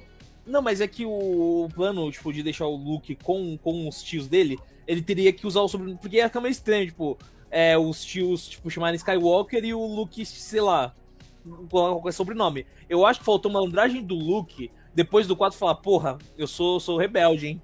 É, eu acho que o pessoal vai vir atrás de mim. Então vamos não facilitar, vamos Mudar. pegar identidade falsa, tipo, mudar, botar, sei lá, algum referente a Silva, sabe? É que eu não sei qual é o nome mais comum do. É... Smith, Mac, alguma coisa, é... tem um monte de nome assim. E. e... Ou, ou faz assim na Ray, só, só, fica, só deixa Luke, sabe? É. Só deixa Luke. E aí. Ah, não tem não, que depois ela pegou Skywalker também. É. Não faz na Ray, não. É. Não, não é um bom exemplo, Gustavo. Esse não, não, é, não, não, é, esse não. É exemplo, Mas saca, tipo, esse negócio do nome, porque, meu, Skywalker tem um peso galáctico que, poxa vida, você é ser um Skywalker, tipo, né, porque o Anakin, né, meu, grande cara conhecido aí, então, tipo, meu, ele colocar esse nome é muito, é muito louco, mas assim, né, partindo disso, já para outro ponto é interessante que agora, a partir disso, que aí o Luke começa o, o, primeiro treinamento de fato dele, né? Que é quando ele recebe o fantasminha camarada da força lá do, do Obi-Wan, e o Obi-Wan diz pra ele para pro sistema de Dagobah para encontrar aí com, com o Mestre Yoda. E aí tem uma das cenas mais clássicas do Star Wars, né? Porque até então o Luke não tinha treina, um, um treinamento exato de Jedi, né? Ele até na hora que ele quase morre pro Monstro das Neves, lá, o Abominável Monstro das Neves, ele usa um pouco ali da força, só que ele teve pouco tempo com o Obi-Wan, né? Não teve, não deu tempo de falar, ah, eu fui treinado por um Jedi, eu sou um Jedi. Foi o básico. Então, foi o básico assim, né? Primeira série da, da, da academia. one on one. E, a, e, aí quando ele, acho que, né? Não sei se alguém quer falar um pouco dessa questão, quando ele encontra com o Yoda, que acho que, não sei se a Débora quer comentar um pouco sobre isso, mas acho que nesse ponto, da questão até do roteiro da Jornada do Herói, é o encontro com o mestre, né? Que sempre o mestre é, né, um, é um ser místico, é um ser mágico, e ali a, a, a maestria do, do, do de colocar aspectos, por exemplo, quando ele chega, ele julga que ele vai encontrar um guerreiro.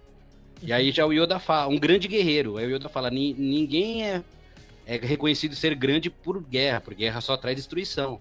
E ele fala grande, ele acha que é de tamanho. Ele vê um carinha pequenininho e bem doidinho, né? O Yoda tá ali, mano. O Yoda tá um, tá um arteirinho ali, tá um, um, senhorzinho, um arteiro. E, mano, eu gosto muito daquele bonequinho. Eu lembro quando eu era muito novo, cara, eu tinha um pouco de medo daquele boneco. Porque ele é muito assim, olha aí que bonitinho. Hoje eu gosto dele, mas, meu, ele pequeno ali, ele, né, ele pula, ele pega as coisas e briga com o R2, bate no R2 e, e tá naquela loucura toda. E o, e o Luke tira como, assim, ele precisa encontrar um cara grande e aí o Yoda já começa né, a falar que você me julga pelo tamanho, e isso não significa nada.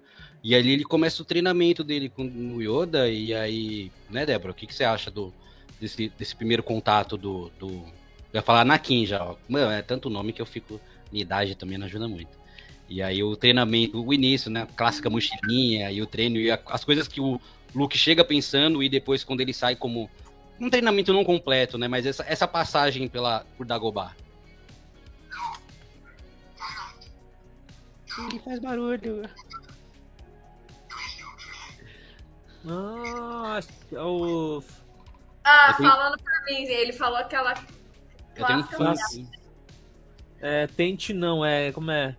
É, não, existe, não, não, não, existe, não existe tentativa. É, tô falando do jeito que ele fala, né? Do, do or do not. É, no is, do try. Aí é isso. E essa frase eu levo pra minha vida, sabe? Tipo, para de falar que a gente vai tentar. Se você tem que fazer uma coisa, ou se você quer muito fazer, para de falar, ah, eu vou tentar. Faz. Ou não faz. Entendeu? Não fala que vai fazer se você não vai fazer. E Oda é mito demais. E é, tipo assim, as coisas que ele ensina de jornada do herói de, de, seu mestre mesmo, igual você falou, ainda é coisa para você levar para sua vida. Então pensa, eu criancinha, muita gente é. teve contato com a saga criança, tanto que ensinou coisas valiosas pra gente. Eu vou muito nesse lado do roteiro, assim, sabe? Dos dois, assim, que eu acho muito incrível. E o tanto que o boneco, né? O ator que faz o boneco atua melhor que o Mark Hamill. Não dou conta de não dar. Coitado, coitado. Mas é, tipo, é gritante. E, mas assim, aquela cena era necessária, né? Aquela interação, porque ele não tinha tido treinamento. Então, até que enfim, né? Que você fica pensando que Jedi é esse, que tá fajuto ainda, como é que vai enfrentar o pai, o Darth Vader, e sem treinamento. Então, eu achei muito boa. É, as cenas, a interação dos dois é muito legal, com o R2D2 também, igual você falou, a interação deles é muito engraçada. É muita treta, e, bicho.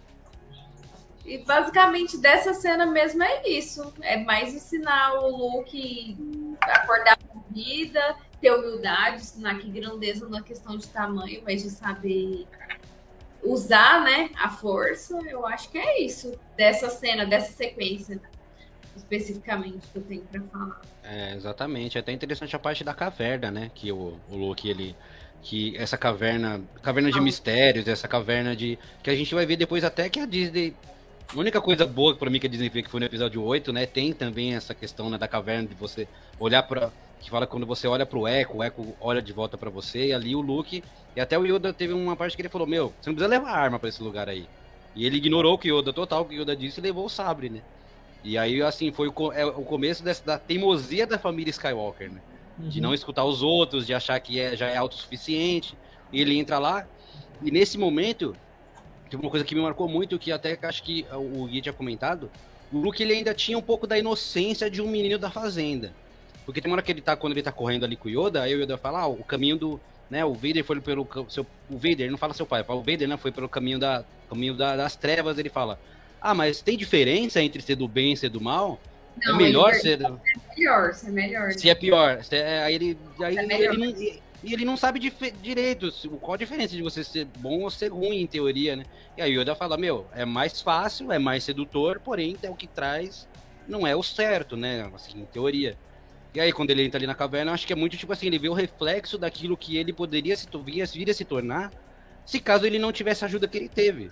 Se caso ele não tivesse treinamento do Yoda, assim, meu, se o, a gente já até conversou no outro episódio, se o Vader encontra ele em Tatooine, mano, ele ia ser o discípulo do Vader tranquilamente.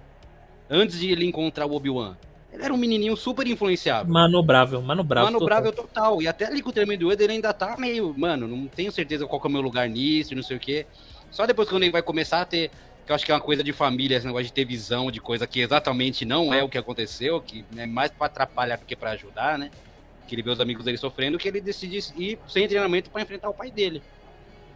E aí, essa, é, é, essa conexão que ele tem com o pai dele, que, que o pai dele usa de artifícios, de artimanhas, né, para conseguir, conseguir seduzir, porque nesse ponto o Vader ele já tem certeza que aquele é o filho dele. E ele quer o filho junto para os dois dominarem a galáxia, porque até o Vader ele meio que quer que o imperador saia de, de cena, né? Para ele é, juntos, né? É a regra do dois, né? Do Sifis, né? A regra é, não dois, pode ter tem, mais tipo, de dois, né? Não pode ter mais de dois, e aí o, sempre o discípulo tem que, tem que matar o mestre pra e fazer um ciclo meio que vicioso. E, e, e eu acho que isso é. Eles têm um vislumbre. Manter o equilíbrio também. Isso. É, e também e foi uma estratégia. É que, assim, indo pra lore do, do Star Wars, foi uma, uma, uma estratégia lá de um Sith para os Siths não ficarem tão famosos, né? Porque, Isso, mas porque era mais agir pelas sombras, né? Não era, era mais tipo, agir pelas sombras para não ficar popular, porque senão é. teve gay, tipo Guerra Civil e tal, então é, eles estão eles resolveram falar, vamos deixar um e dois porque a gente consegue ir pelas sombras e manipulando. E o, o 5 dá essa pitada, né? Mas eu acho que o, o que mais trabalha nisso do, do Vader querer derrubar o Palpatine, eu acho que é o jogo Star Wars Phantom Celeste, que pra mim é um, é um roteiro à parte, né? Um, é um jogo muito bem feito. Muito legal. Que, que o Darth Vader treina um discípulo para tentar derrubar o Palpatine, né? E, e, eu acho que a cena do com acho interessante o roteiro no sentido de como os diálogos eles é, tanto na do Luke quanto do Luke Yoda, né? Que o Yoda simplesmente o Yoda tenta dar uma lição de humildade pro Luke, né? Porque o Luke ele chega tipo com a ideia tipo vou ficar muito forte, vou tentar fazer as coisas e o Yoda fala não, vamos com calma, pé no chão. E, e, o jeito que o Yoda fala, o jeito, os diálogos do Yoda do Luke mostram muito da personalidade tanto do Yoda, tanto do Luke. E é a mesma coisa pro. Voltando pra questão pro Luke, pro Solo e da Leia. Quando, quando a Leia fala pro, pro Solo, eu te amo. O eu sei é o, o que o Solo ia falar, sabe? Se você. Tipo, o, porque o Solo é esse cara que, que tem a que se faz de convencido, que se faz de, nossa, de cara nossa, forte. Faz. Virar e aí ele... falar eu sei, quando a outra te falou te amo. É, e aí, muito convencido, cara. E o, e o eu sei mostra, tipo, é, o eu sei são duas palavras, eu sei, que definem muito do personagem do solo, né? E a questão do. E eu, eu acho que isso é uma boa questão que eles transmitem constantemente informações do personagem no diálogo, mas eu acho que um dos momentos que eu fiquei mais. que eu gostei mais revendo, a luta do Yoda. A luta do. do Luke com o Vader. Quando o Luke tem, a, quando tem essa primeira confrontação. É, eu acho que é uma das melhores lutas de sabre de luz que eu de Star Wars. Porque isso, isso eu queria comentar também. Você vê a violência, você vê o. Você vê. É porque assim, o, você tem uma, a luta do. Você tinha no 4, a luta do, do Obi-Wan com, com o Vader, que foi uma luta mais estudada. E aí o que o Obi-Wan nem queria tanto tipo, ganhar, ele falou, mano, se você me, me atingir, eu vou ficar mais poderoso que, que você nem, tipo. Ele já tava com essas ideias de virar é, fantasminha, porque ele sabia exatamente. que ia ajudar mais como fantasminha do que como humano. Isso. E aí, o, daí, por exemplo, no, no, nos, nas prequels tem muito malabarismo nas lutas, que é justificável porque é meio que a, a, a, a meio que um dos, tipo, um, os últimos momentos do ápice dos Jedi, então você tem lutas mais coreografadas, mais plásticas, né? Mas você vê no, no episódio 5 uma luta de, tipo, violência. Você vê, tipo, você vê no jeito que os caras estão lutando, que, mano, eles estão, tipo, o Luke tá com sangue nos olhos ali. Você vê, tipo, a... Tá com raiva, né, cara? Bate é, com força, bate com peso, é, não tem, tipo, não tem glória, não tem nada. Eu quero, meu, eu quero só vencer, não importa como eu quero é... vencer essa luta. Você vê, você vê a tensão, tipo, cada, cada do confronto você é, é, um dos tipo, mais viscerais, assim, do Star Wars, assim. Mesmo não sendo tanto agitado que nem das prequels, mas você vê um, a, você vê que aquele lá é um tipo duelo de vida ou morte, sabe? E, e, e, o desfecho do, do Darth Vader falando pro Luke que é o que eu sou seu pai, que é um dos spoilers mais conhecidos do cinema mundial, mundo muda completamente o rumo da história. Porque, porque assim, você vê que quando eles estavam lutando, era raiva. Era tipo, o Vader representa o mal da. o mal do universo, né? O mal do. do o mal do, do universo. E eu, tipo, tenho que matar esse cara porque ele é o vilão. Quando você vê que ele é seu pai, você muda um pouco da perspectiva. Porque você pode não conhecer ele, mas, tipo, você tem uma questão, tipo, de família, sabe? E, e é, é, tipo, é que nem, a, a, que nem alguém tinha falado, não, tá vendo esse esse tal, esse, esse senhor aí que tá falando mal das vacinas, que tá, tá, falando, tá fazendo piada com 600 mil mortos por, por essa doença. Tá vendo, tá vendo tudo isso? Ele é seu pai. Tipo, vai te impactar psicamente isso, sabe? E tipo, isso, inclusive, vai... acho que vai refletir até pro, refletir até pro próximo filme, porque depois o Luke. Uhum. Todo mundo, mano, ele sendo um genocida, ele é o, é o cara que mata a galera à torta direito, o Luke acredita que tem ainda bondade nele. Ele é o único cara da galáxia que acredita que o Vader pode voltar a ser bom. Ninguém mais acredita nisso. Então, esse impacto, acho que assim, o impacto que tem esse negócio de eu sou seu pai, cara, que é uma das frases, acho que mais conhecidas da história do cinema, aquela cena icônica no último, é, é, tem muita coisa junto com isso, cara. Porque assim, o Luke, o, o Vader tinha certeza, o Luke tinha dúvida, porque ele, ele sentia que ele tinha uma relação com o Vader, ele não entendia o que, que era, mas ele sentia que tinha alguma coisa ali com o Vader. E também, pelo que a gente conhecia o Vader, E eles lutando ali, mesmo o Luke, meu, o Luke tinha nem metade do treinamento completo ali. E ele ainda consegue, digamos, durar tempo numa luta com o Vader, né? Que o Vader, se você pega, sei lá, pega aquele. Esse Vader é aquele mesmo do Rogue One, que é impiedoso, que é imparável, que é o cara que faz o que for preciso. Até nessa luta ele usa de artifícios dele, quebra a janela, joga o Luke para longe. Ele faz então, o que então, puder fazer ali. do filho fora, gente. É, então, é que ele é um pai diferente, né? Ele, meu, ele quase matou, matou a, a esposa grávida, então cortar a mão é, é porque tem que ter, tem que ter membro cortado. Aprendendo pra, dor, tem que aprender na dor. É, é o primeiro esse ensinamento. de hoje em dia, esses jovens de hoje em dia. Meu Deus, cortar a mão. Não, a gente não tá induzindo as pessoas a não, cortar não, a mão, gente, porque não. Não, não cortem a mão dos amiguinhos, não se cortem, não corte a mão. Mas eu acho que é impactante mesmo esse negócio, quando o confronto pai e filho. Meu, é, eu acho interessante quando tem essa questão, essa questão familiar, porque é muito o que a gente leva pra vida. Por exemplo, foi o que você falou, né, Gustavo? Tipo, meu, você vê um cara falando asneiras à torta direita e você fala, pô, esse cara é seu pai. Mesmo que você odeie o que a pessoa fala, pô, o cara é seu pai, né, meu? Ele é você é fica. Pai. Caraca, mas será que ele não tá enganado? Acho que dá para convencer ele que ele tá. Você dá uma segunda chance. É, porque o que se transforma Star Wars é segundas chances no, a depois, Passa né? Um paninho, né? Passa um panaço, ele passa um. Meu, ele passa um tapete pro Vader ali, porque é, e, e, é interessante como, como a cena é construída no sentido de é, que, ele, que o, ele tipo, derrota o Luke, tipo, ele derrota o Luke, e aí ele, ele falou, tipo, é, você não sabe a verdade sobre seu pai. Sabe o seu, seu mentor? Sabe o cara que te tipo, trouxe até aqui? Ele tava mentindo para você.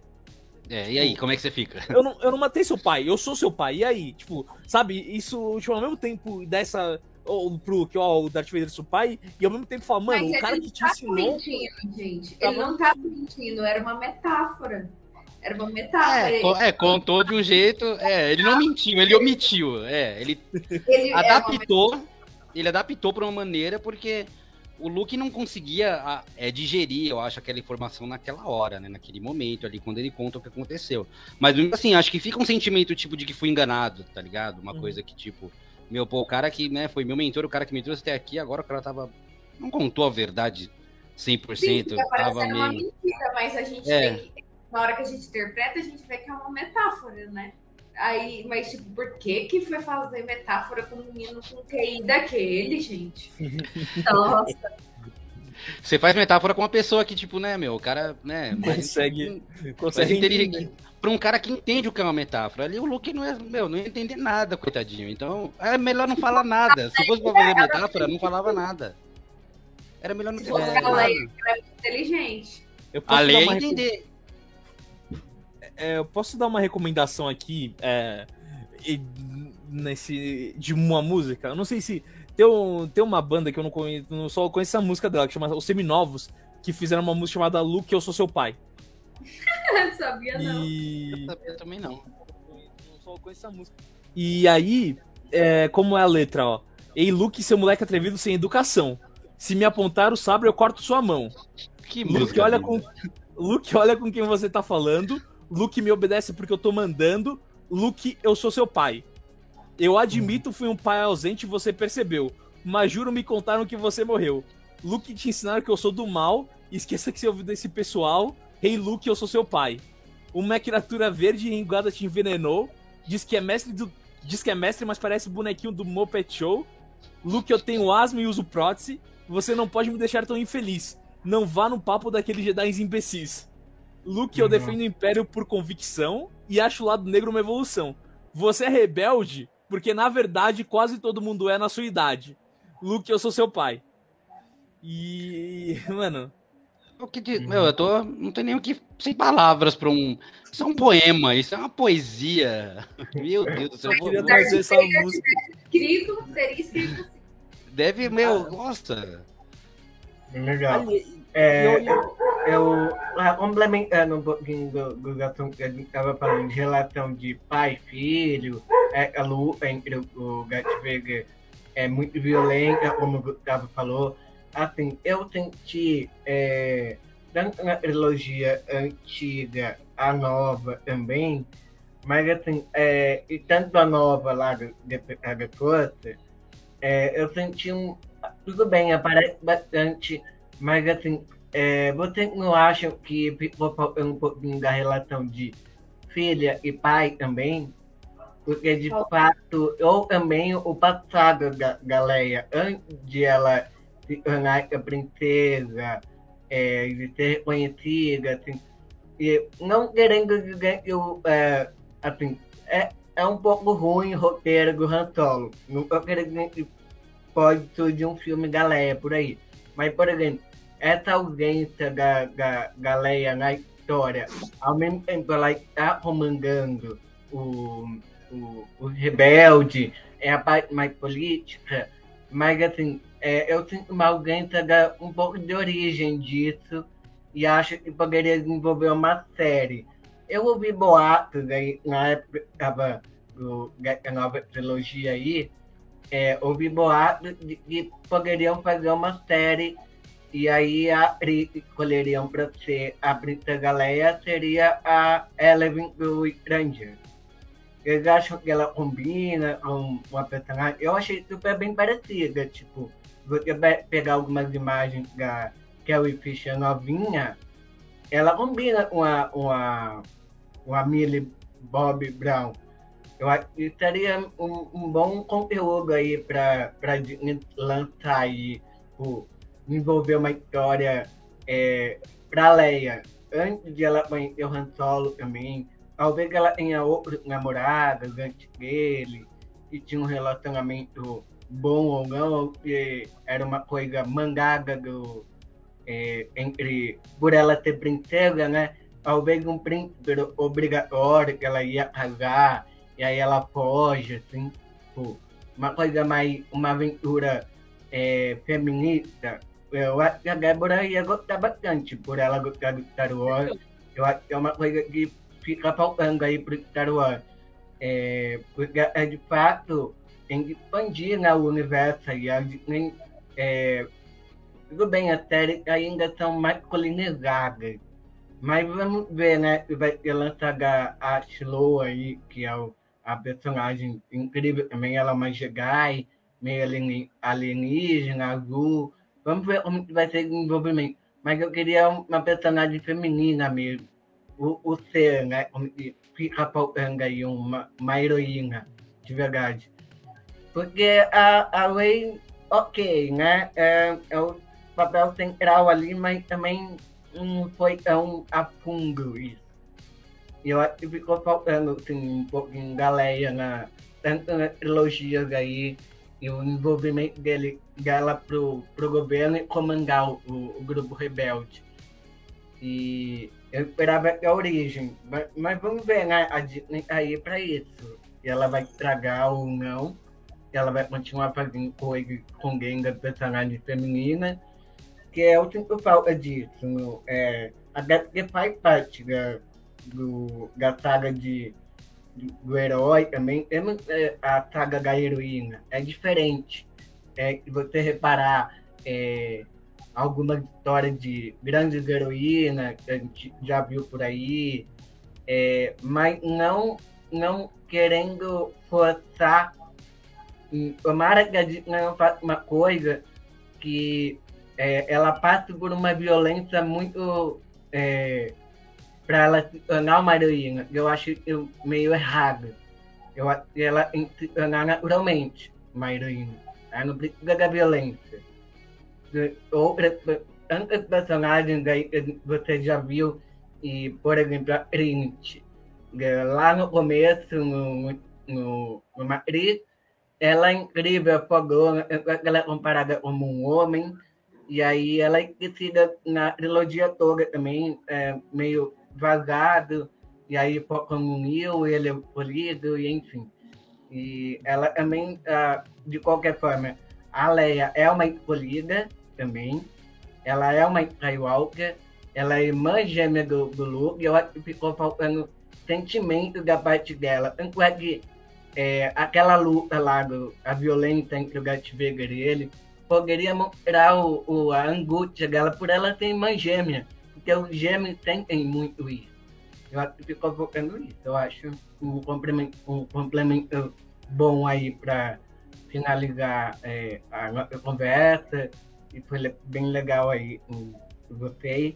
E aí eu queria uma opinião da Débora para fechar aí, para finalizar. Eu, eu não poderia ter dito melhor, né? Você falou, assim, tirou as palavras da minha boca. Também acho que falta mais representatividade da Leia. Poderia ter tido mais tempo de tela para ela, mas ainda dá tempo, né? de consertar agora fazendo aí um filme solo, que nem teve do Han, ou série, eu acho que o futuro é investir em séries, né? Porque a Disney tá investindo, é. Mandaloriano, Obi-Wan Kenobi, Boba Fett, eu acho que o futuro agora tá indo mais pra séries. Porque quando investe em filme tá complicado, senhora Disney.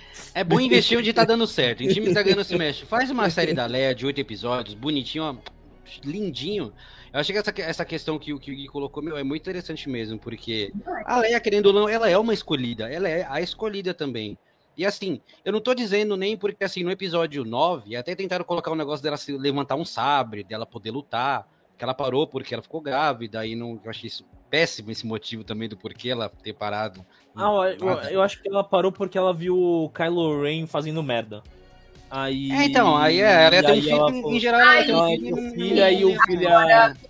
Esse negócio dessa, dessa família ter visão é... no futuro, cara, é uma complicação. Não, não, isso, não, isso complica. É visões da Raven em escala astronômica. É, eles não sabem como porque... funciona. E aí, assim, eu, eu acho muito importante o papel da, da Leia. E ela, e ela, essa, ela é essa guerreira e ela faz mais parte mesmo da, da questão da, da política, né? Pra quem assistiu as animações, vê bastante coisa da, da Padmé disso. Tem, tem arcos da, do, do Rebels, do Rebels não, do Clone Wars, que mostra muita coisa da Padmé, e a Padmé pegando a arma, indo pra cima, resolvendo coisa política, que é tão importante, tão grande, às vezes, quanto uma luta mano a mano mesmo. Tem coisas que, assim, diplomáticas que ela tem que resolver, assuntos que ela tem que enfrentar, coisas muito legais e muito pesadas, e eu acho que, assim, infelizmente, em virtude, acho que da época que esse filme foi feito também, né? Começou nos anos 70, anos 80, e tava em alto o quê? Era os Brucutus, né? Era Schwarzenegger, era Stallone, era filme de testosterona pura. Aí os caras falaram, vamos colocar rock, né? Aí vamos colocar aqui também que é um pai e um filho. Tem hora que a a, meu, a Leia é muito colocada de escanteio, cara. Hum. Infelizmente, tipo, é muito colocado escanteio, sendo que ela tem um papel importantíssimo ao longo de tudo. Pra gente que é fã, que é muito doido e consegue prestar atenção em tudo, a Leia, eu acho que ela podia ter um papel muito maior, muito, muito, alguma coisa muito grande nisso. Eu torço Mas, muito para que tenha alguma coisa no futuro dela. Só para complementar, ela também é deixada de escanteio nesse novo, né? No uhum. A Fasma, a Fasma, né? Eles tinham a chance de dar mais tempo de tela para ela nesse, sabe? E, e não, assim, aí veio e foi e não e não. Né, o Han Solo. Ninguém lembra da Phasma. Né? O Han Solo é mais morrendo na mão do filho. Que do que é. Meu, e aí, cara, eu, acho, eu espero muito. Infelizmente, é que assim, a gente, meu, tem tantas séries já e infelizmente séries só de homens, né? Tem do Valoriano, aí tem do Boba Fett, agora vai ter do Obi-Wan e, pô. Igual, e vai, aí vai ter da, meu, da minha personagem principal de todos do Star Wars. O Gui sabe disso. A minha personagem pre preferida de todos é a Soka Tano. Eu quero um dia fazer uma tatuagem da Soca, cara. Eu amo a Soca de paixão. Para mim, ela foi a melhor Jedi que existiu. Entrou na ordem, saiu quando era pra sair, porque viu que tinha coisa errada lá dentro. A Soca Tano, cara, e vai ter uma série dela, só que infelizmente não tem nem previsão ainda de quando vai sair, né? Mas, cara, podia dar mais foco pra Soca Tano, essas personagens femininas. Eu fiquei muito feliz quando soube que... quando a Ray foi, falou, ela... vai ser uma menina agora. Será que na série dela vai aparecer o Caminho Russo? Eu gosto bastante dele na história. Então, é que, é que não dá pra dar spoiler, né? É, de, de, coisas que acontecem no desenho. Se seguir o que acontece no desenho, eu acho um pouco difícil dele aparecer, mas. Vai que aparece, vai que fazem alguma outra coisa pra, né, pra ela aparecer. Mas assim, eu fiquei muito feliz quando eu soube que a Ray ia ser, né, a escolhida da vez. E fiquei com raiva quando a galera começou a cair em cima da Ray, porque as pessoas se preocupavam mais da origem de, de onde ela veio do que a história dela em si, de como estava uhum. se desenvolvendo. E sendo que, cara, quando apareceu é, e aí, quando, quando trouxeram Anakin, a história dela, é, decepção. Não, e assim, meu, o Anakin, ninguém encheu o saco. O Anakin, a Shimi fala, hum. ela fala nitidamente. Do nada eu fiquei grávida. É. E ninguém nunca achou ruim porque era Anakin. Aí chega a Rey, não, ela tem que ser filha do Obi-Wan, ela tem que ser filha do. Não, galera, ela não precisa ser filha de ninguém. O Anakin foi, né, não era filho de ninguém e todo mundo aceitou numa boa. E por que, que a Rey não, tem não, que ser filho de alguém, tem que ser... Ah, de acordo com a minha teoria, o Anakin é filho, filho da Rey, tá? Eu, eu é, tem, tem, essa, essa teoria do Gustavo. Essa, essa teoria do Gustavo, ele me disse. Eu, eu, e eu, eu acho que ela é Dark? Dark? Que que é isso aí? Eu vou, eu é, faz, defendo, faz, sentido, faz sentido. Eu defendo a teoria. Eu defendo Como a teoria. assim? Gustavo, o... fala aí pra gente, fala aí de novo pra gente, em resumo rápido com essa. É, é legal essa teoria. Eu já contei, inclusive, e... em mesa de bar, já contei pros amigos. Ameaça, fan... Em Ameaça Fantasma, em Ameaça Fantasma, quando o Qui-Gon Jinn é, entra em Tatooine, ele vê o jovem Anakin Skywalker, certo? Aí ele, ele, ele vai pra casa do Anakin Skywalker, ele conhece a mãe de Anakin Skywalker, a Shima Skywalker. E aí, quando ele vai perguntar, não, mas tá, e aí, como foi, como, como, como, tipo, seu, seu, filho, seu filho tem pai? Aí ela falou, não, ele só nasceu. Ele só, tipo, nasceu. Aí o Qui-Gon fica, ah, ok, ele foi gerido pela força, tá? Aí a gente tem a, o, a informação crucial.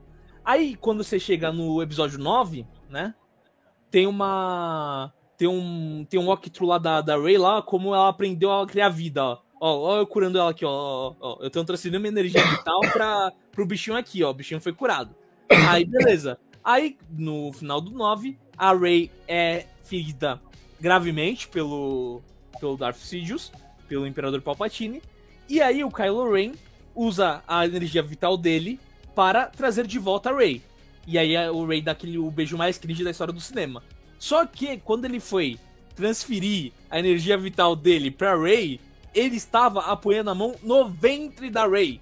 Então, o que aconteceu, ok? Quando ele transferiu a energia vital, ele transferiu demais. A Ray ficou grávida do Kylo Ren. Ela voltou no tempo, porque aparentemente a força distorce o tempo e espaço, de acordo com, com o próprio episódio 9, né? E aí, quando alguém pergunta para ela, ah, qual é o seu nome? Ela fala Ray, e aí a pessoa Ray do que? Ela fala Ray Skywalker porque ela está grávida de um Skywalker. Que vai vir a ser Anakin Skywalker. Eu vou defender essa teoria com todos os meus esforços, porque o episódio 1 e o episódio 9 não são bons, mas com essa teoria eu fico com um coração quentinho assim. É, faz sentido. E tem viagem no tempo, nem dá pra reparar que eu gosto, né? Tendo de volta. Olha, meu, tá vendo? É, é, a união dos dois mundos, cara. E, tipo, é muito doido. Quando o Gustavo foi essa primeira vez, eu, eu comecei, meu, nada Jorge a ver. Lucas, anota aí, anota aí pra virar oficial. Ó, Disney, se alguém da Disney estiver ouvindo isso aqui, e eu ainda vou, vou, vou voltar. Se alguém da NET estiver ouvindo, não esqueci de você, não, viu?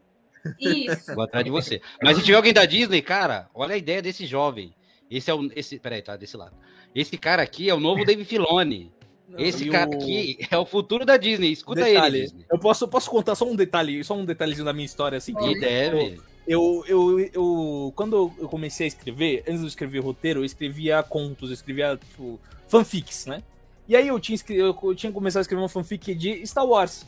E aí na, tem um trecho na fanfic que, eu, que o cara, que era um Jedi, ele para o tiro de um blaster com com a força, né? Isso nunca tinha acontecido em Star Wars. Aí que lançou uma nova esperança, lançou o Despertar da Força, quer dizer, e aí o cara isso, faz né? isso, tem essa cena. Eu falei, mano, será que a Disney está me espiando? Daí fica aí a minha. minha espero, e espero que esteja, inclusive, agora, porque, meu, dá um, dá um, dá um, dá um disclaimer. Dá um disclaimer gigante pra galera que odeia o 9 pelo menos funciona pra, né, esse, estilo dark, essa coisa ah, de... Sim. Né, eu, eu ainda odiei o 9, eu ainda odiei o 9, mas eu ia ver com carinho, é, eu, eu vejo com carinho essa teoria aí.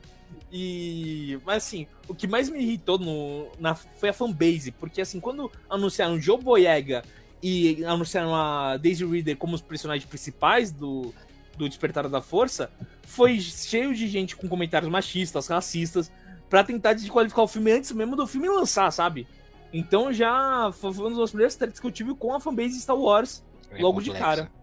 É, essa fanbase que inclusive mudou o rumo, né, do Star Wars, hum. do 8, porque tava planejando para ser o Colin Trevorrow, que é ser o diretor do, do 9, que é um diretor que eu gosto, que fez os novos Jurassic World. E seria, né, J.J. Abrams, é o Ryan Johnson. Ryan Johnson e o Colin Trevorrow. Seriam três diretores em ascensão, né? Que três diretores novos Diferente. que iriam fazer. E três diretores diferentes, só que com ideias diferentes e iam colocar, meu, essa é a minha visão de Star Wars uhum. e fãs, além de tudo. E aí veio a fanbase do 8, ah, não gostei, não quero, o look não pode ser assim, o look não pode ser assado. Vamos mudar tudo e. Tem uma asiática no, no, tem uma asiática no filme. E que inclusive a Disney foi, inclusive que a Disney foi muito a Disney foi muito bundona, inclusive, porque depois excluiu a mina de um jeito que foi ridículo, a Rose. No 9 ela nem aparece direito, só porque a galera reclamou. Nossa, é, é já tinha um pré-roteiro do, do terceiro. É, e, e vai, né? tem, né, gente? Você procurar, tem até, tem até uma, uns story arts, né, de desenho como seria, as roupas, a história. Ia uhum. ser Duel, Duel of. Não, tem Duel of Fates é o nome da música, né? Ia ser. Ia ser algo do tipo o nome. E ia ser incrível, ia ser muito legal, cara. Mas, né, galera, voltando aqui, né? Finalizar. Meu, tá vendo como tá vendo, gente? É, é muito difícil a gente falar só sobre um assunto. Star Wars, com quatro nerds loucos e apaixonados por, por isso, não dá para falar só. Ah, eu vou falar só sobre episódio 5. A gente foi lá no prequel, a gente teve a fanfic aí do Gustavo que vai virar realidade em breve. E aí. Viagem temporal, bota Doctor Who no meio Star Wars. É, eu, eu, quero, eu quero e, aí, e, aí, e aí o DeLorean, e aí o DeLorean derrapa, abre a porta, é. aí sai, sai multiverso, multiverso, multiverso, multiverso Star Wars, pô. Colocar o Tom Holland como um padawan esqueci é, que apareceu. Eu, eu que Mori, bota, bota, nossa, bota tudo que tem, tem gênio aí, viagem temporal, bota, bota aí no. O multiverso tá na moda, aproveita e é, Aproveita que a galera tá gostando. Vamos pro multiverso, galera. Tenha medo não, se arrisquem. Coloquem multiverso, hashtag, ó. Hashtag, hashtag multiverso da hora. Vamos fazer isso chegar na Disney. E vai chegar. Galera, mas assim, só, né, agora, né, pra gente finalizar esse, esse último ato, né, do. A gente já comentou bastante, inclusive, esse último ato do, de Star Wars, que é o confronto final do Luke com o pai dele, né? Que ali acho que foi. Em partes, eu acho que faz parte do treinamento dele. Ele tem noção que o treinamento dele está incompleto, ele não vai conseguir derrotar o Vader por motivos físicos e psicológicos. Ficou muito estabelecido isso. Ele não tem capacidade mental de enfrentar o pai dele ainda. Porque nem ele sabe o que ele está enfrentando. Ele não tem é, a, a mentalidade e também o físico. Ele não tem treinamento, o treinamento dele não está completo. E eu deixei explícito: seu treinamento não está completo. Você não consegue enfrentar seu pai ainda. E aí, eles, ela, essa luta com o pai dele, o pai dele, né, corta a mão dele, e ele tem essa conexão com, com, a, com a irmã dele, né? Que é essa conexão de gêmeos, essa coisa que já foi bem estabelecida em Star Wars. E eu acho que, assim, esse filme, diferente do 4, ele termina ele termina um pouco fúnebre, ele não termina com aquela alegria, com aquela emoção, né? Porque se vê o final do 4, é lindo, ele, é lindo, eles, né, eles, nossa, são condecorados e tudo mais, mas no final do 5, cara, tipo, o mal ganhou. Todos os esforços dele ali foram quase que em vão. O, o, o Han Solo tá preso numa carbonita, o, o, o Luke acabou de perder a mão, eles estão fugitivos, agora tem que ficar tão em eu... recuperação.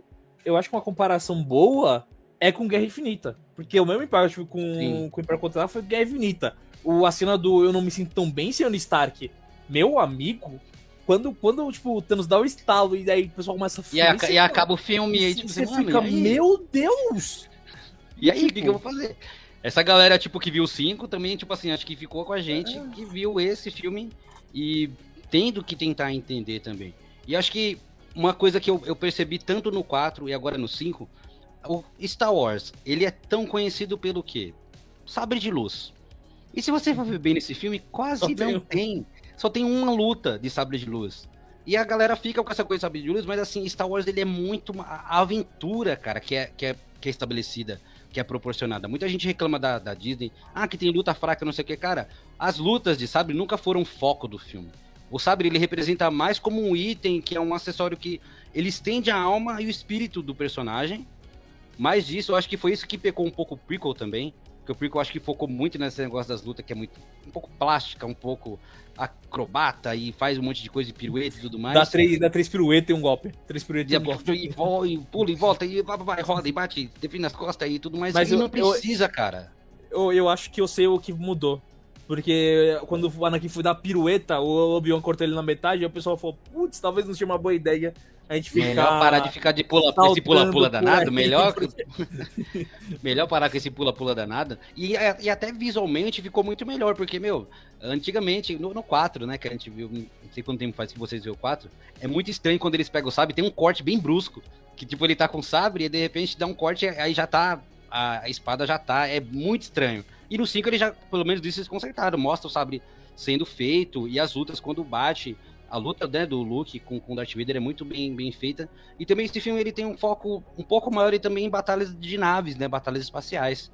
Tem bastante luta de nave, eles tentando defender o posto e estão sendo atacados. Aquela batalha de Roth que tem, né? Os AT&T, hum. aquela cena aquele em, em Rosca. Então, assim, acho que Star Wars é muito porque Star Wars nunca foi ficção científica, acho que nunca nem tentou ser ficção científica. É uma fantasia, é uma fantasia no espaço, é um soap opera, né? Como é conhecido. É o space opera. E é, e, e é isso que sempre é, a gente. política também, né? Tudo, é. Só que você no espaço, é um, uma ficção com vários elementos de guerra e ao mesmo tempo guerra também política, esses trâmites, igual a Padmé tinha muito, na, na Leia também. Então, não quer dizer que é ficção científica, ela só se passa no espaço, né, a história. Uhum. Mas acabou sendo, sendo conhecida como eu, ficção científica. É, eu acho que por fato de ter nada, acho, eu acho que é um Star Wars ele junta aspectos tanto da, da ficção fantástica quanto da ficção científica. É que eu acho que a parte de ficção científica é obviamente as naves, a questão tecnológica do Star Wars, né? Eu acho que o, a máscara do Vader, essa questão tem uma vibe de ficção científica, mas eu acho que o, o, o core do Star Wars, né? O, a alma do Star Wars está na força. E a força é super ficção fantástica. É aquela coisa que a gente, tipo, mística, é uma coisa de mais ligada pra religião, espírito, sabe? Magia, né? Então eu acho que isso é o que mais prende no Star Wars. Eu acho que a parte das naves é mais uma, uma coisa superficial, é mais uma coisa de contexto. Porque, por exemplo, pode ter. Se você se tiver Jedi. É, por exemplo, eu acho que Star Wars ele independe de naves, de tecnologia, mas ele depende muito da questão da força, da questão do Jedi, sabe? Então acho que o, a